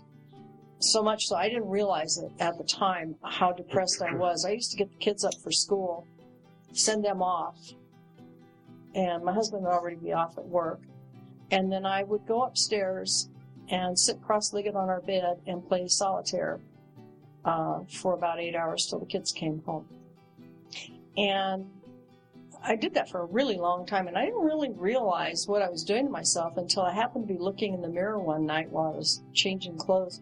I wanted to see if my back in the day when we had nylon stockings with seams in the back.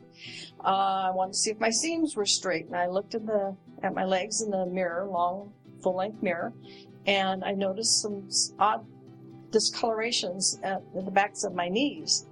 And I looked closer and I realized that the backs of my knees, both of them, were bruised, severely bruised. And then I realized it was from sitting cross-legged on the bed for hours on end playing Right. solitaire uh, and smoking uh, cigarettes. And so I, at that point, I decided that there might be something wrong with me. So I tried, start trying to figure out what it was, and uh, I did something. I don't tell very many people this. I tell you, and I know a lot of people are going to hear it now, uh, but it doesn't feel that way. It just feels like I'm telling you. Right. Uh, I did something called automatic writing. Have you ever heard of automatic writing?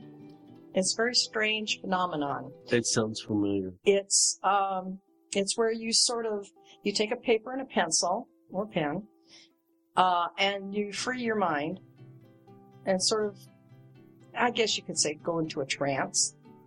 Uh, but you try to focus on nothing, and um, and then what happens is you actually start writing,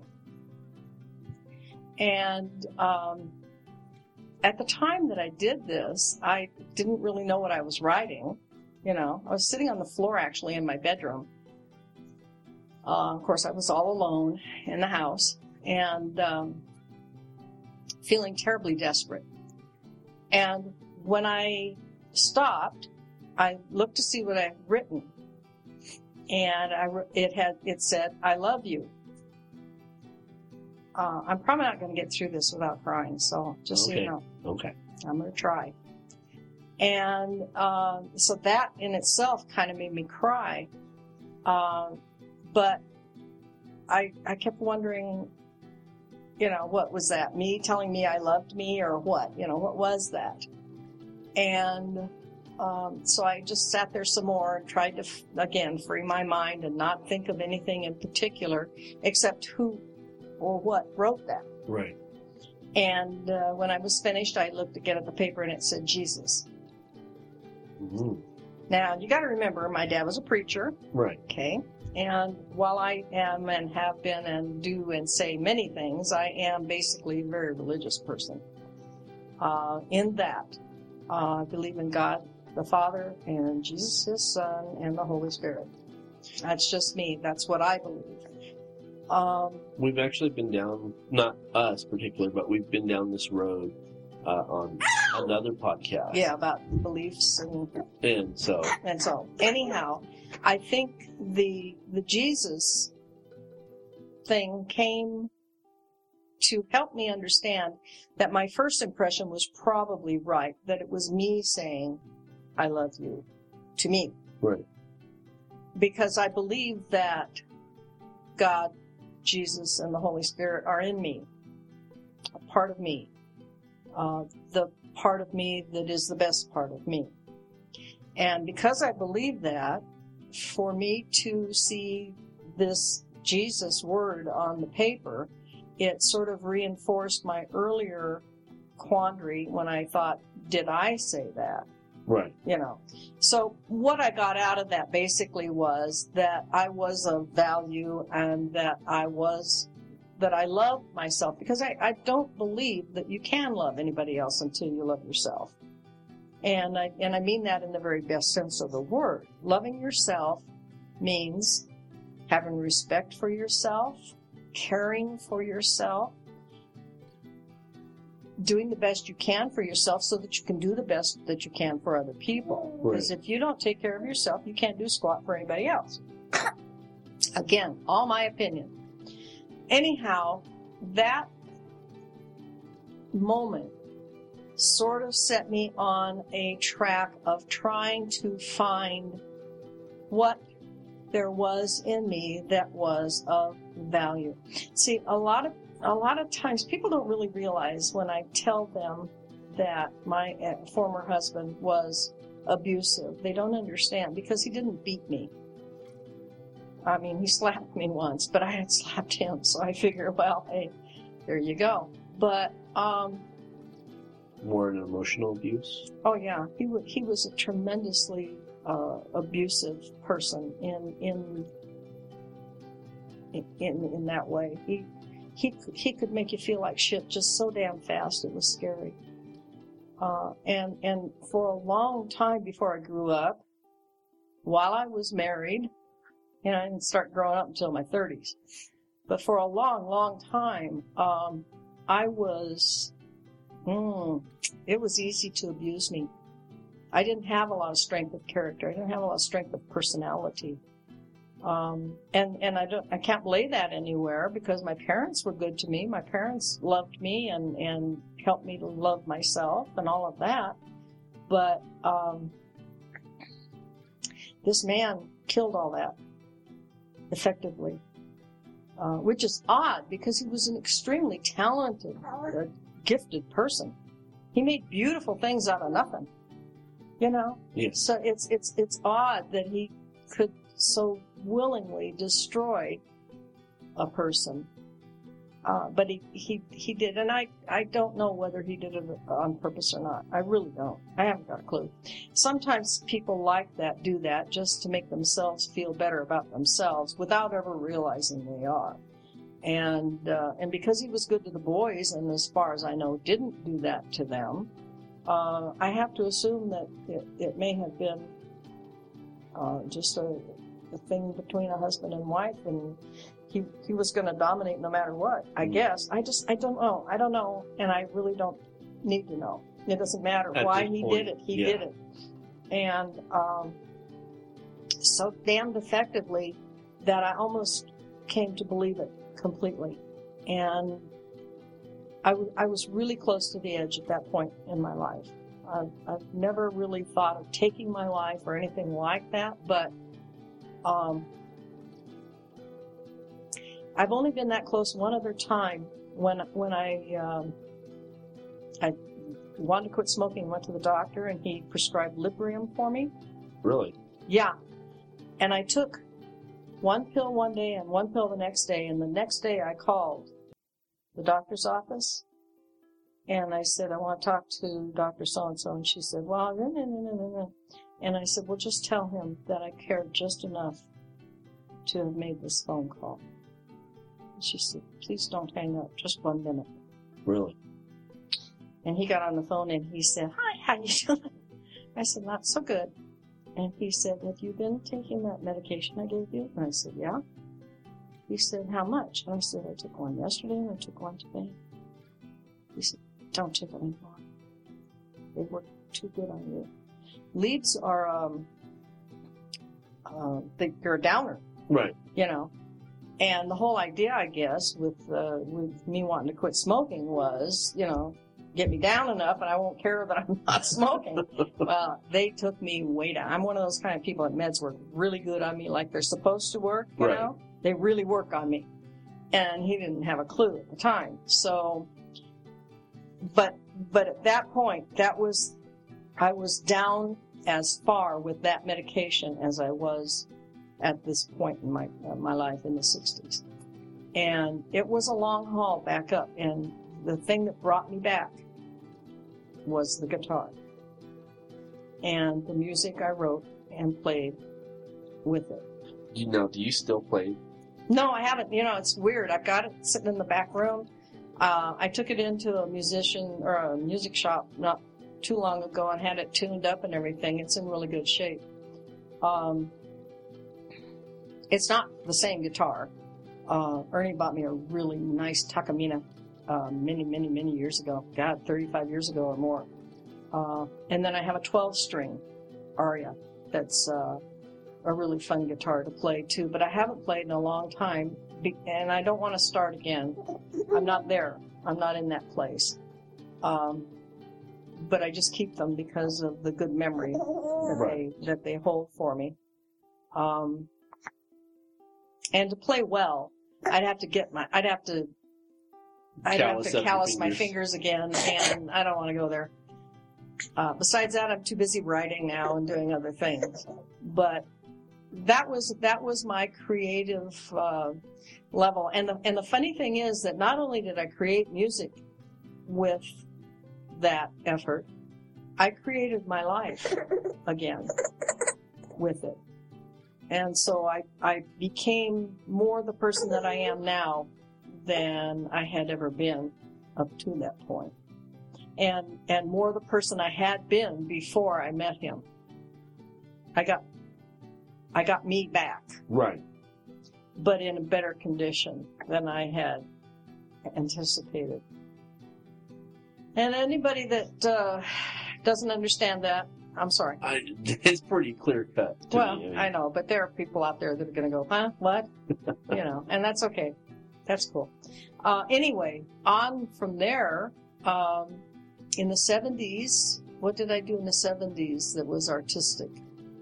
Pretty much just the guitar thing, you know, and living hand to mouth and trying to hold a job. And then I met Ernie and things got better instantly. Um, I, I, and he always appreciated any little thing I did, you know, even if he didn't know anything about it, you know, just, oh, that's really cute. Yeah. Okay. And, you know, it's not that I like to be lied to, but, you know, it, it's kind of like a pendulum. You know, you go from everything I do is terrific to nothing I do is worthwhile. And I, I choose everything I do is terrific. Right. I choose that, okay? Uh, because I know what the other one does to me. Eventually, and it, it probably does to anybody. I think of children who are told constantly by their parents that they're stupid, or called stupid by their parents who aren't thinking. And I and I just I just want to smack them because, uh, folks, you just got no idea what that does to a child. You just got no idea, No. you know? And a child should always think that everything they do is the most special thing in the world. Yeah, because it is. Zoe's still here with me. Yeah, us. Zoe's pointing at me while I'm talking and saying this, huh? Yes. Got her thumb up and everything. Yeah, and she's very special. Every baby should be made to feel special, in my opinion. Every human, for that matter. So, um, you know, think twice before you open your mouth, count to ten, shut up, and don't say it. You'll be better off, and so will they. True. And if you can't lie to somebody, if you can't lie to somebody and make them think that it's the truth about your opinion about something they did, I feel sorry for you. You know, it's beyond tact. We're talking way beyond tact here. Right. You know, you just, you just, and, and, and, and if you think about it, it doesn't so much matter what they produce in the way of their artistic effort. Just the fact that they make the effort is what it should be appreciated. You know, it's not like it has to be every everybody's artistic effort doesn't have to be a Picasso. Right. Everybody's vocal talent doesn't have to be Barbra Streisand. Everybody's this or that doesn't have to be the best in the world. It's that they do it, that they that they express themselves, that they feel free enough in the world and interested enough in the world to express themselves beyond the work of labor, Right. beyond the ordinary efforts. That's artistic expression to me. And I don't care what it is. If it's drawing in the mud, if it's dancing uh, uh, around the kitchen while you wash the dishes, it doesn't matter. It's an artistic expression. Right. And as such bears appreciation, in my opinion. Well, and you're saying that, and I'm almost 100% uh, certainly seen this on Facebook. I posted this a few weeks ago. Um, I went and gave my oldest child, Jaden, you know, I gave him some chips. And Oh yeah, I know what you're talking. I know what you're doing. Yeah. and he took the chips and he was he instantly just walked away quickly and I asked him I said where are you going in such a rush and he's like I've got work to do on my business Mhm. and see I'm getting choked up I know, I know, I know, I know. and It, it, it, I, I really dug that when, when I saw that too, because I knew just exactly what you were thinking and feeling. And for him at his age of 11 yes to feel that committed, you know, to uh, a thing he's doing, I think is totally cool. And you, of, of course, do too. I'm still getting teary Yeah, yeah. But you should. You should be proud. And you are. I know you are. And for him, he, he, for those of you who don't know, um, Jaden is not only an 11 year old young man, but he also is blessed with autism.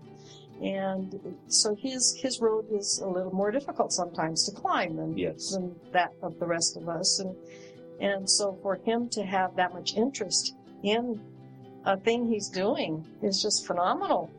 Phenomenal. and it, it touches my heart because I've never never pushed anything on him I've No. never pushed my And that's probably pushed- why he does it too, because he feels the freedom of expression. You know, he's expressing himself.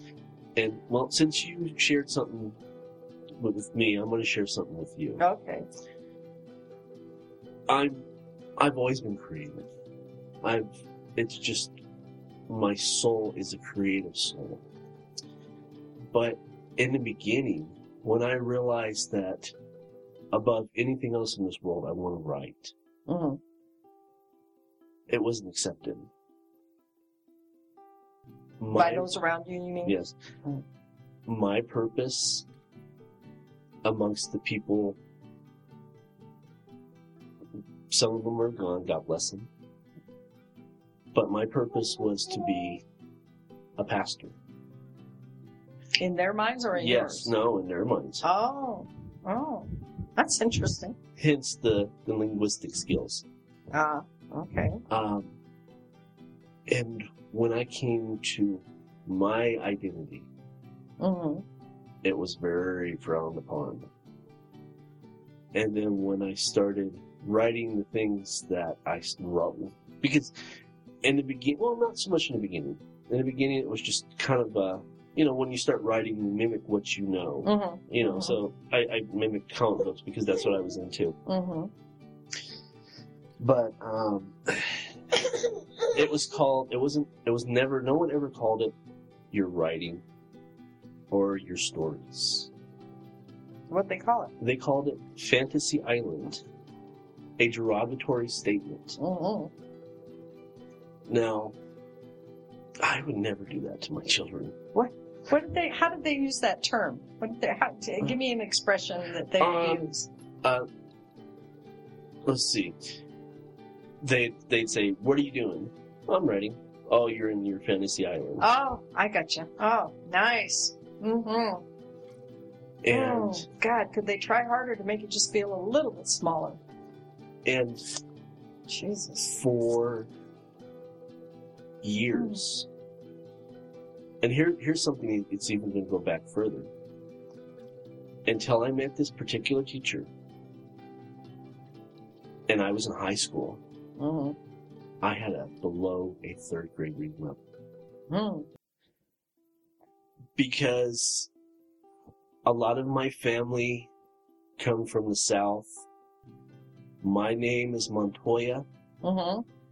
My father is Hispanic. My Mhm. my biological father is Hispanic, Mm-hmm. and because of that lineage, Mm-hmm. I was stupid because I wasn't white. Mm. I wasn't. You were considered to be stupid by some. Yes, and for And many you did your best to live down to that. Well, I, it came out so, but I mean, but for many years being told, and that's because I can connect, Mm-hmm. and that's what I'm telling the stories because Mhm. I can connect with that story. Mhm. I thought I was stupid. Mm-hmm. I thought I was destined for welfare trash Mm-hmm. for many, many years until I wrote a little story.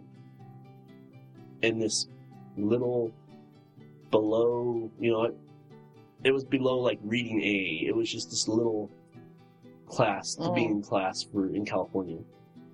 And Mrs. Kennedy was the teacher's name. Hmm. Twenty years later, I remember this lady's name. Hmm. And she goes, "You can write." Oh wow! I'm like, God bless her. What do you mean? I just, I, you know, just Yeah. told the story. She's like, you know the acts, you know the, the step of Act One, Act Two, closing Act Three, climax. I never, Never thought of it like that. I just told the story. Yeah. Mm.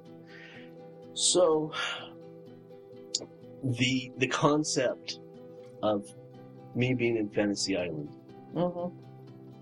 that became my drive. You Mm. goddamn right, I'm in Fantasy Yeah. Island, Yeah. and I'm really fucking good at it too. Yeah. Yeah. And don't you wish you could be here? Exactly. Yeah.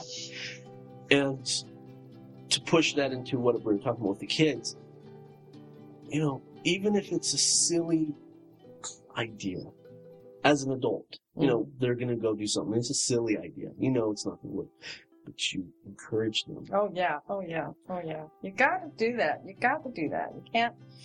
Uh, now, my mom used to be pretty negative. I can remember as a kid. You know, we all go uh, as kids. We all go through phases of what I want to be when I grow up. Yes. I don't know why mom did things like this, but I remember one time I told her I wanted to be an ice skater. You know, I was always a pudgy kid. Okay, the chances of me ever being an ice skater professionally were so slim.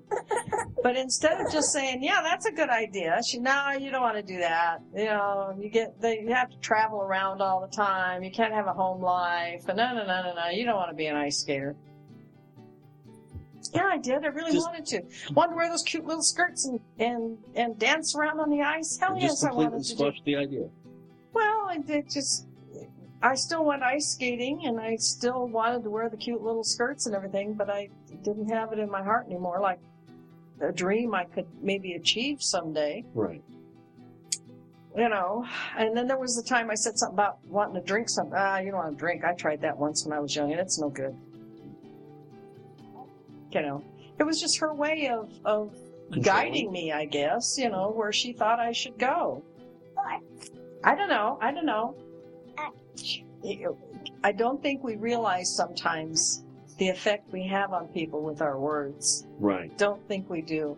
And unfortunately, I think it's getting worse um, because um, well, I guess kids aren't even talking anymore. They're just tweeting and twittering Texting. and texting and whatnot, uh, which may or may not be a blessing actually, um, because so much of it can be misunderstood, misconstrued. Right. So that uh, can't really ever say, "Well, you said this about me," because they can always go, "Well, no, I didn't. I said this," and they go, "Oh, okay," you know. So maybe you know it's not the spoken word. Right. You know, they don't want to speak to each other. They they're uncomfortable speaking to one another. It's much too much closeness, and they prefer. And I'm not. This is not an assumption on my part. This is I'm quoting kids' opinions Right, at right. this point, and and their their preference is to to stay at a distance from one another. And I don't know whether they, it's social pressures, pre- pressures from parents to avoid uh, intimate contact, you know, because there's a lot of that going on. You know, you don't you don't want to get too close. You know, don't let so and so touch you here and there, and all that crap Right. is still going on. You know, and as far as I know, most of the kids are already not virgins anymore. So you know, um, and I think as parents, we tend to think, oh, well, we'll protect them from dr- sex, drugs, and rock and roll if we just tell them. Ha! So th- there's a lot of pressure coming from somewhere for these kids not to be verbally intimate with one another Mm. uh, and have conversations. You know, they'll listen to somebody else talk in a movie or on TV or on a podcast, Right. and that's perfectly fine because there's a separation there. There's a A wall. a distance. Yeah. Yeah. There's no intimate physical contact there. And they're not obligated in any way. And so it works for them. So, but somebody in their lives actually talks to them. Right. Probably their parents or grandparents or uh, authoritative caregivers, whoever they may be. Um, and I would just like to say, for God's sakes, please be careful what you say to children Yes. On the or close. coworkers, for uh, that matter. True. True. Anyway, But I was going to say, I um, first published material that I had. I just walked in, walked in the kitchen, tossed it down on the table, and walked out. welcome to Fantasy Island. That's what I did. I'm curious, why? What? What was their? Uh, how did this preacher thing come up? Where did that come from?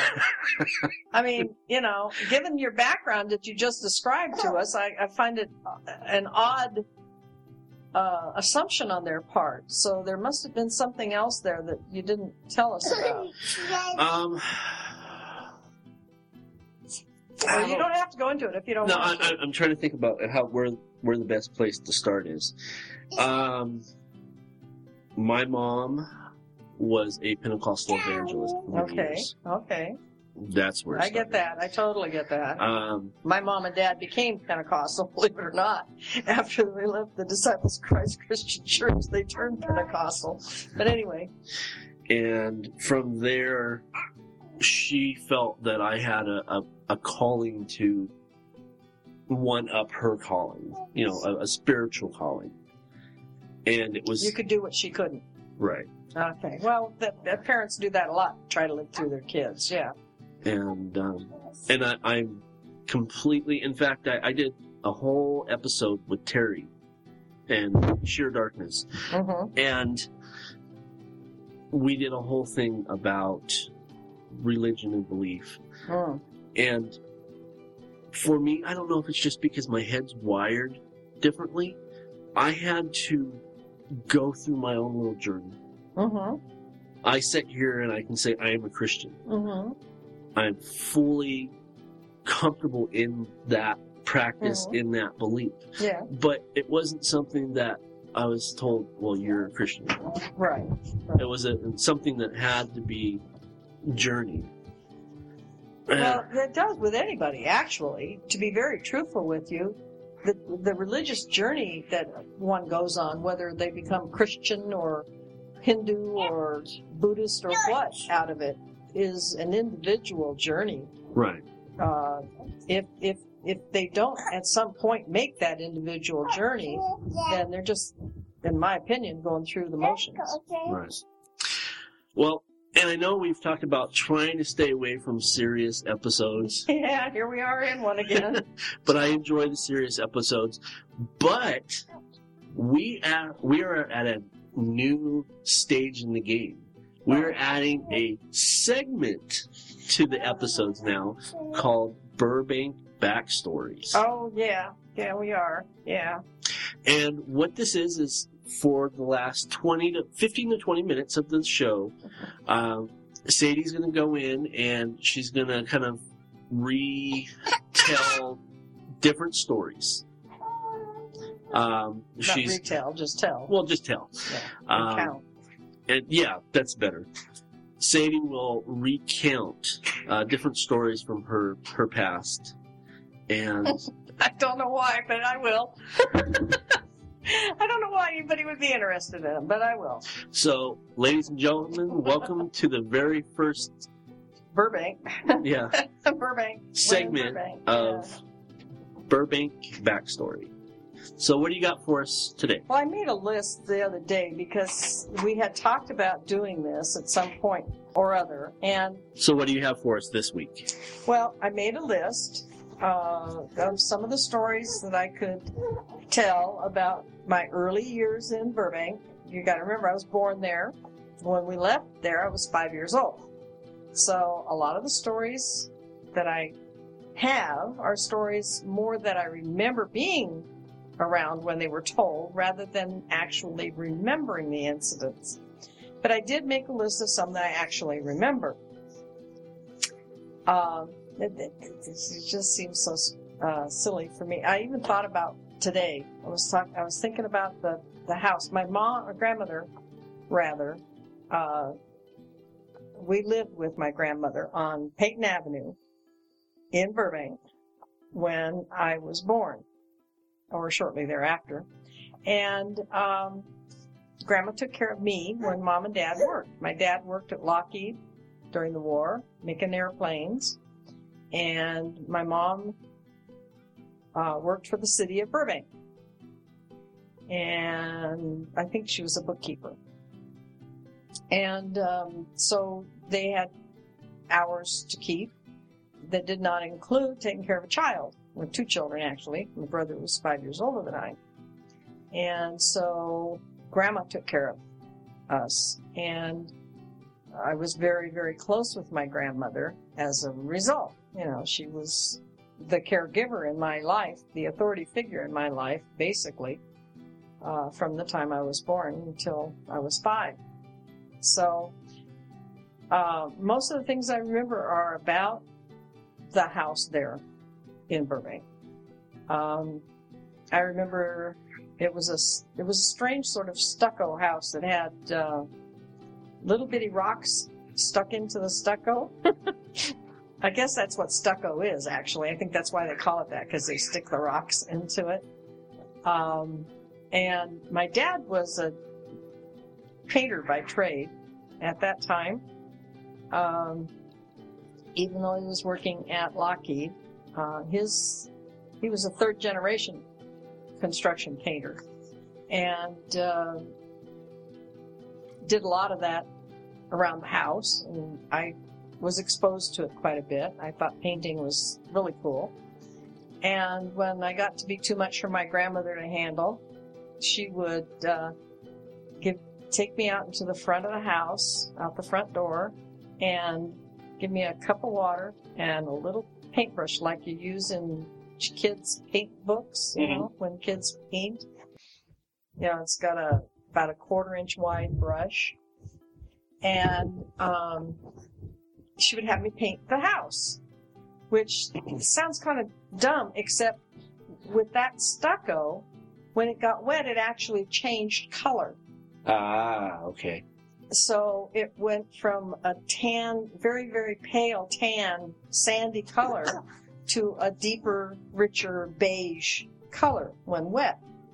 So I would take my paintbrush and I would paint the all the little rocks, which would take like freaking eons to do. But I would work really fast, you know, so get a whole bunch of them. Right. And and they would change color, you know, and I and so it gave me the feeling of actually painting the house. and it was like totally endless project. Aside from the fact that the paintbrush was only a quarter inch wide and the house was huge, um, because it, it, it, the paint, the water rather, would dry off of the stucco, and then it would become a bare canvas again, so to speak. And so I could I could paint a five square inches, you know, and t- ten minutes later it didn't need painting again because it would have dried. And of course, grandmother knew this, and so that was an easy way to keep me occupied. That's clever. You know, my, my mother used to say small things and use small minds. I think that may have been why she said that. I'm not sure, but it was very clever on my grandmother's part. It um, it gave me something to do I liked to do, and um, felt productive doing, and got me out of her hair, which was no doubt a great relief. and the yard, the backyard, or actually the the yard itself um, was bordered on one side by uh, the na- neighbor's property and a fence with uh, flowers and plants and whatnot growing up very high, so it gave a lot of uh, privacy from that. And then on the other side, uh, I don't remember what was beyond the driveway because that was about the limit of my ability to go by myself was the driveway. You don't, I didn't go further than that. So I can't even tell you what was on the other side of the driveway. But I remember the driveway was what I will call an old fashioned driveway in that it was two narrow lanes of concrete and, and a median in between that was dirt and sometimes a few weeds. And the concrete led from the street back to the far back part of the property. And it was built that way because the cars that were used in those days were narrow and drove on, on that. You know, there wasn't any point in, in making an entire concrete driveway when you only needed enough for the tires to go on. Right. You know, so you saved a lot of money that way. And it wasn't, theirs wasn't the only driveway that was built that way. You know, many were. But I remember that about the driveway. And, um, in the backyard, the house was sheltered by an enormous, of course, you gotta remember at my age then, everything was enormous. But this avocado tree was enormous. It was taller than the house by several feet and as wide, if not wider, than the house itself. It was a huge avocado tree. It was fruit bearing. And what makes it interesting, especially to me, was that my grandfather actually planted it from an avocado seed that he sprouted. Really? Yeah, and the avocado seed had come from an avocado that he got from uh, the trees that my aunt grew and in her yard in another part of Burbank. And he planted this tree, and well, you know what? Come to think of it, that's probably no, no, that is true. That is true. I was gonna say that's a lie because she wasn't that old, but that is true. She they did live in Burbank at that time, and they did have avocado trees, and I'm pretty sure that that was where that that that avocado had come from, and it grew up over the the many years that they were there. Um, and um, what else do I remember about that yard? I remember beyond the avocado tree was um, a grapevine, Concord grapevine. You don't see Concord grapes very often. Uh-uh. Once in a blue moon, at just the right time of the fall, um, the grocery stores will have them occasionally, and they're usually kind of expensive. And I almost always try to buy some simply because of the memories they hold for me. Concord grapes are kind of strange. They make real good jelly, uh, especially preserved grape jelly, and the seeds are out, but the and the seed and the skins are gone, but the grapey pulpy stuff is still there, and really really yummy. Um, Welch's used to make grape preserves like that, but they don't do it anymore. I had to write them to find that out. Oh, really? Yeah, yeah, because I kept trying to find them in the stores, you know, and, and I finally wrote to them and said, how come I can't find grape preserves anymore? And they said, well, we don't make that anymore. Anyway, the thing about the Concord grapevine that was special to me was that my brother and I used to go out and because I was little, I couldn't really pick grapes for myself, and I didn't know what ones to pick anyhow. And a Concord grape has uh, sort of a tart um, skin, Okay. and I didn't like this the skin. You know, lots of people, grown-ups, can eat a a grape and they can spit out the skin and spit out the seeds and just eat the part they want. But little kids have trouble with that.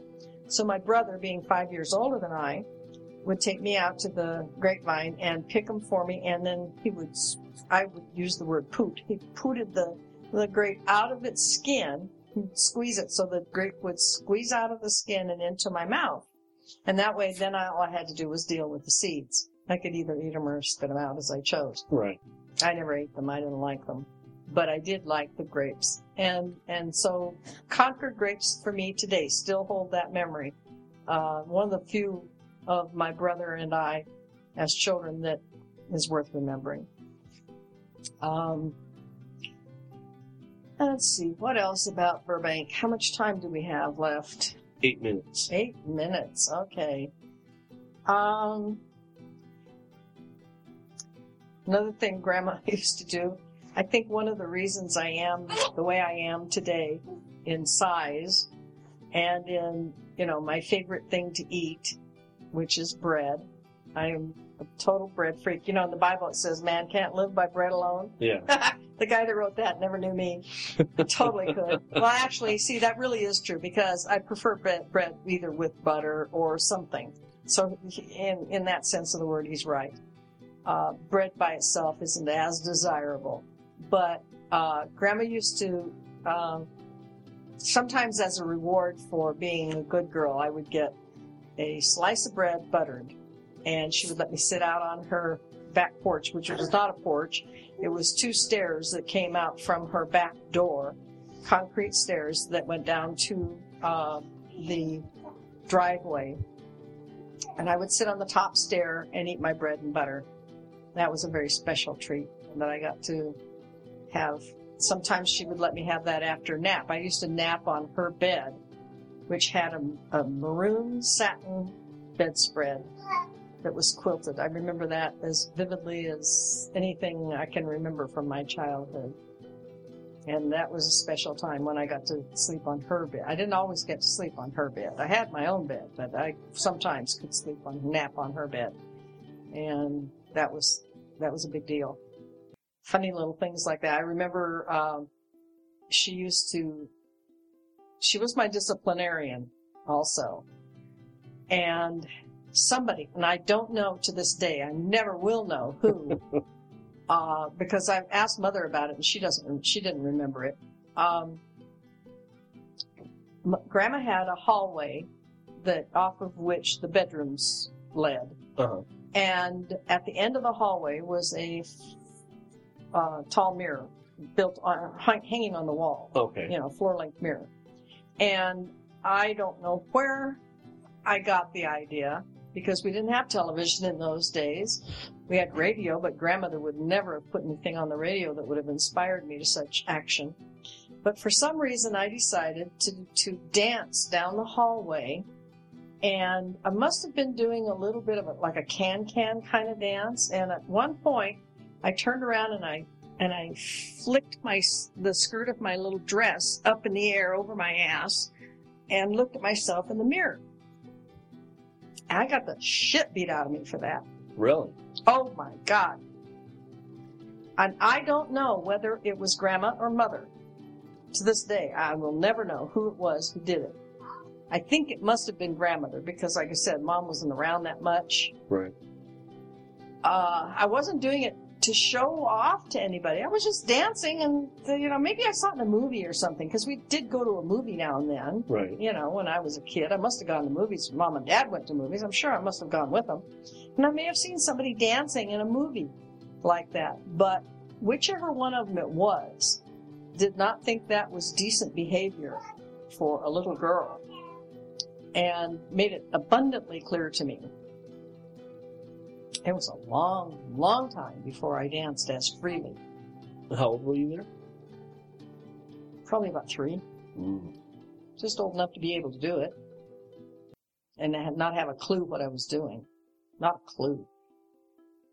That kind of stayed with me to this day. It stays with me. I can remember it happening. Really? Yeah. And I'm like, damn. You know, I didn't think I was doing anything wrong. and I really wasn't. But somehow or other, that mindset was there, Right. you know. Um, but grandma used to do a lot of wonderful things too. She, she let me brush her hair. And I, that sounds silly. Wonderful thing, but she let me brush her hair. But she had really long hair. She used to tie up in a bun like the older ladies did. And, and she'd sit in her, she had this sort of little halfway kind of over, half stuffed rocking chair kind of thing. And her hair, if she'd let it down, would hang over the back of the chair and she'd let me brush it. And she'd lay there and doze, you know, and and I'd be brushing her hair, and she'd say, "Stop now, Marilyn. Grandma's sleepy." You know, and I'd go, "Oh, let me brush her." I loved brushing her hair, and we'd sit together in that same chair, and she would read me um, stories. She read me this one. I wish I could find it. I've looked all over trying to find a reprint. It, it was in one of the magazines, I suspect, that she subscribed to or had around the house. And it was a story about a little church, little brown church in the Wildwood, I think it was called, or something like that. And I, I can just, she used to read it to me all the time, and I, I don't really remember what the story was about, except that this little, and I can remember the page had this little tiny picture in the center of the page. This little brown church. And I can remember hearing her teeth click while she read it. You know, she had false teeth.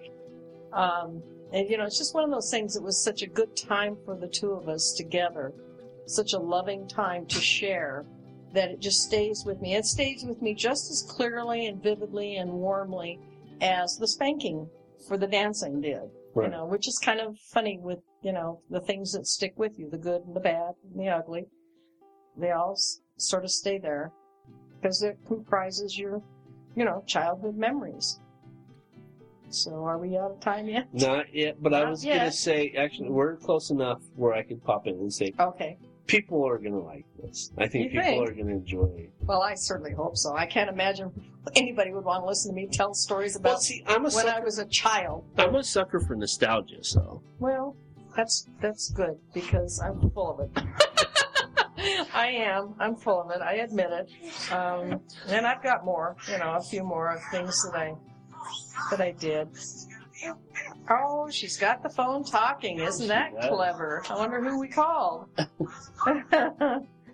Well, for this week, I am David K. Montoya. and I am Miss C. Burbank. And remember, what happens in Burbank ends up on a podcast. Good night, folks. Good night.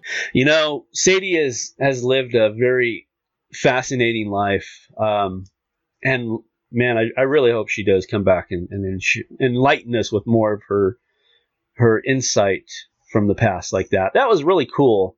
Didn't you enjoy that, Zoe? Yeah. Right on.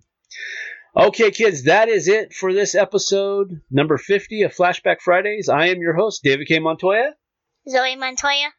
Uh, come back next time, and we will do it again as we dive into the Jazo Modcast podcast archives and pull three more episodes from the past. Until then, see you next week.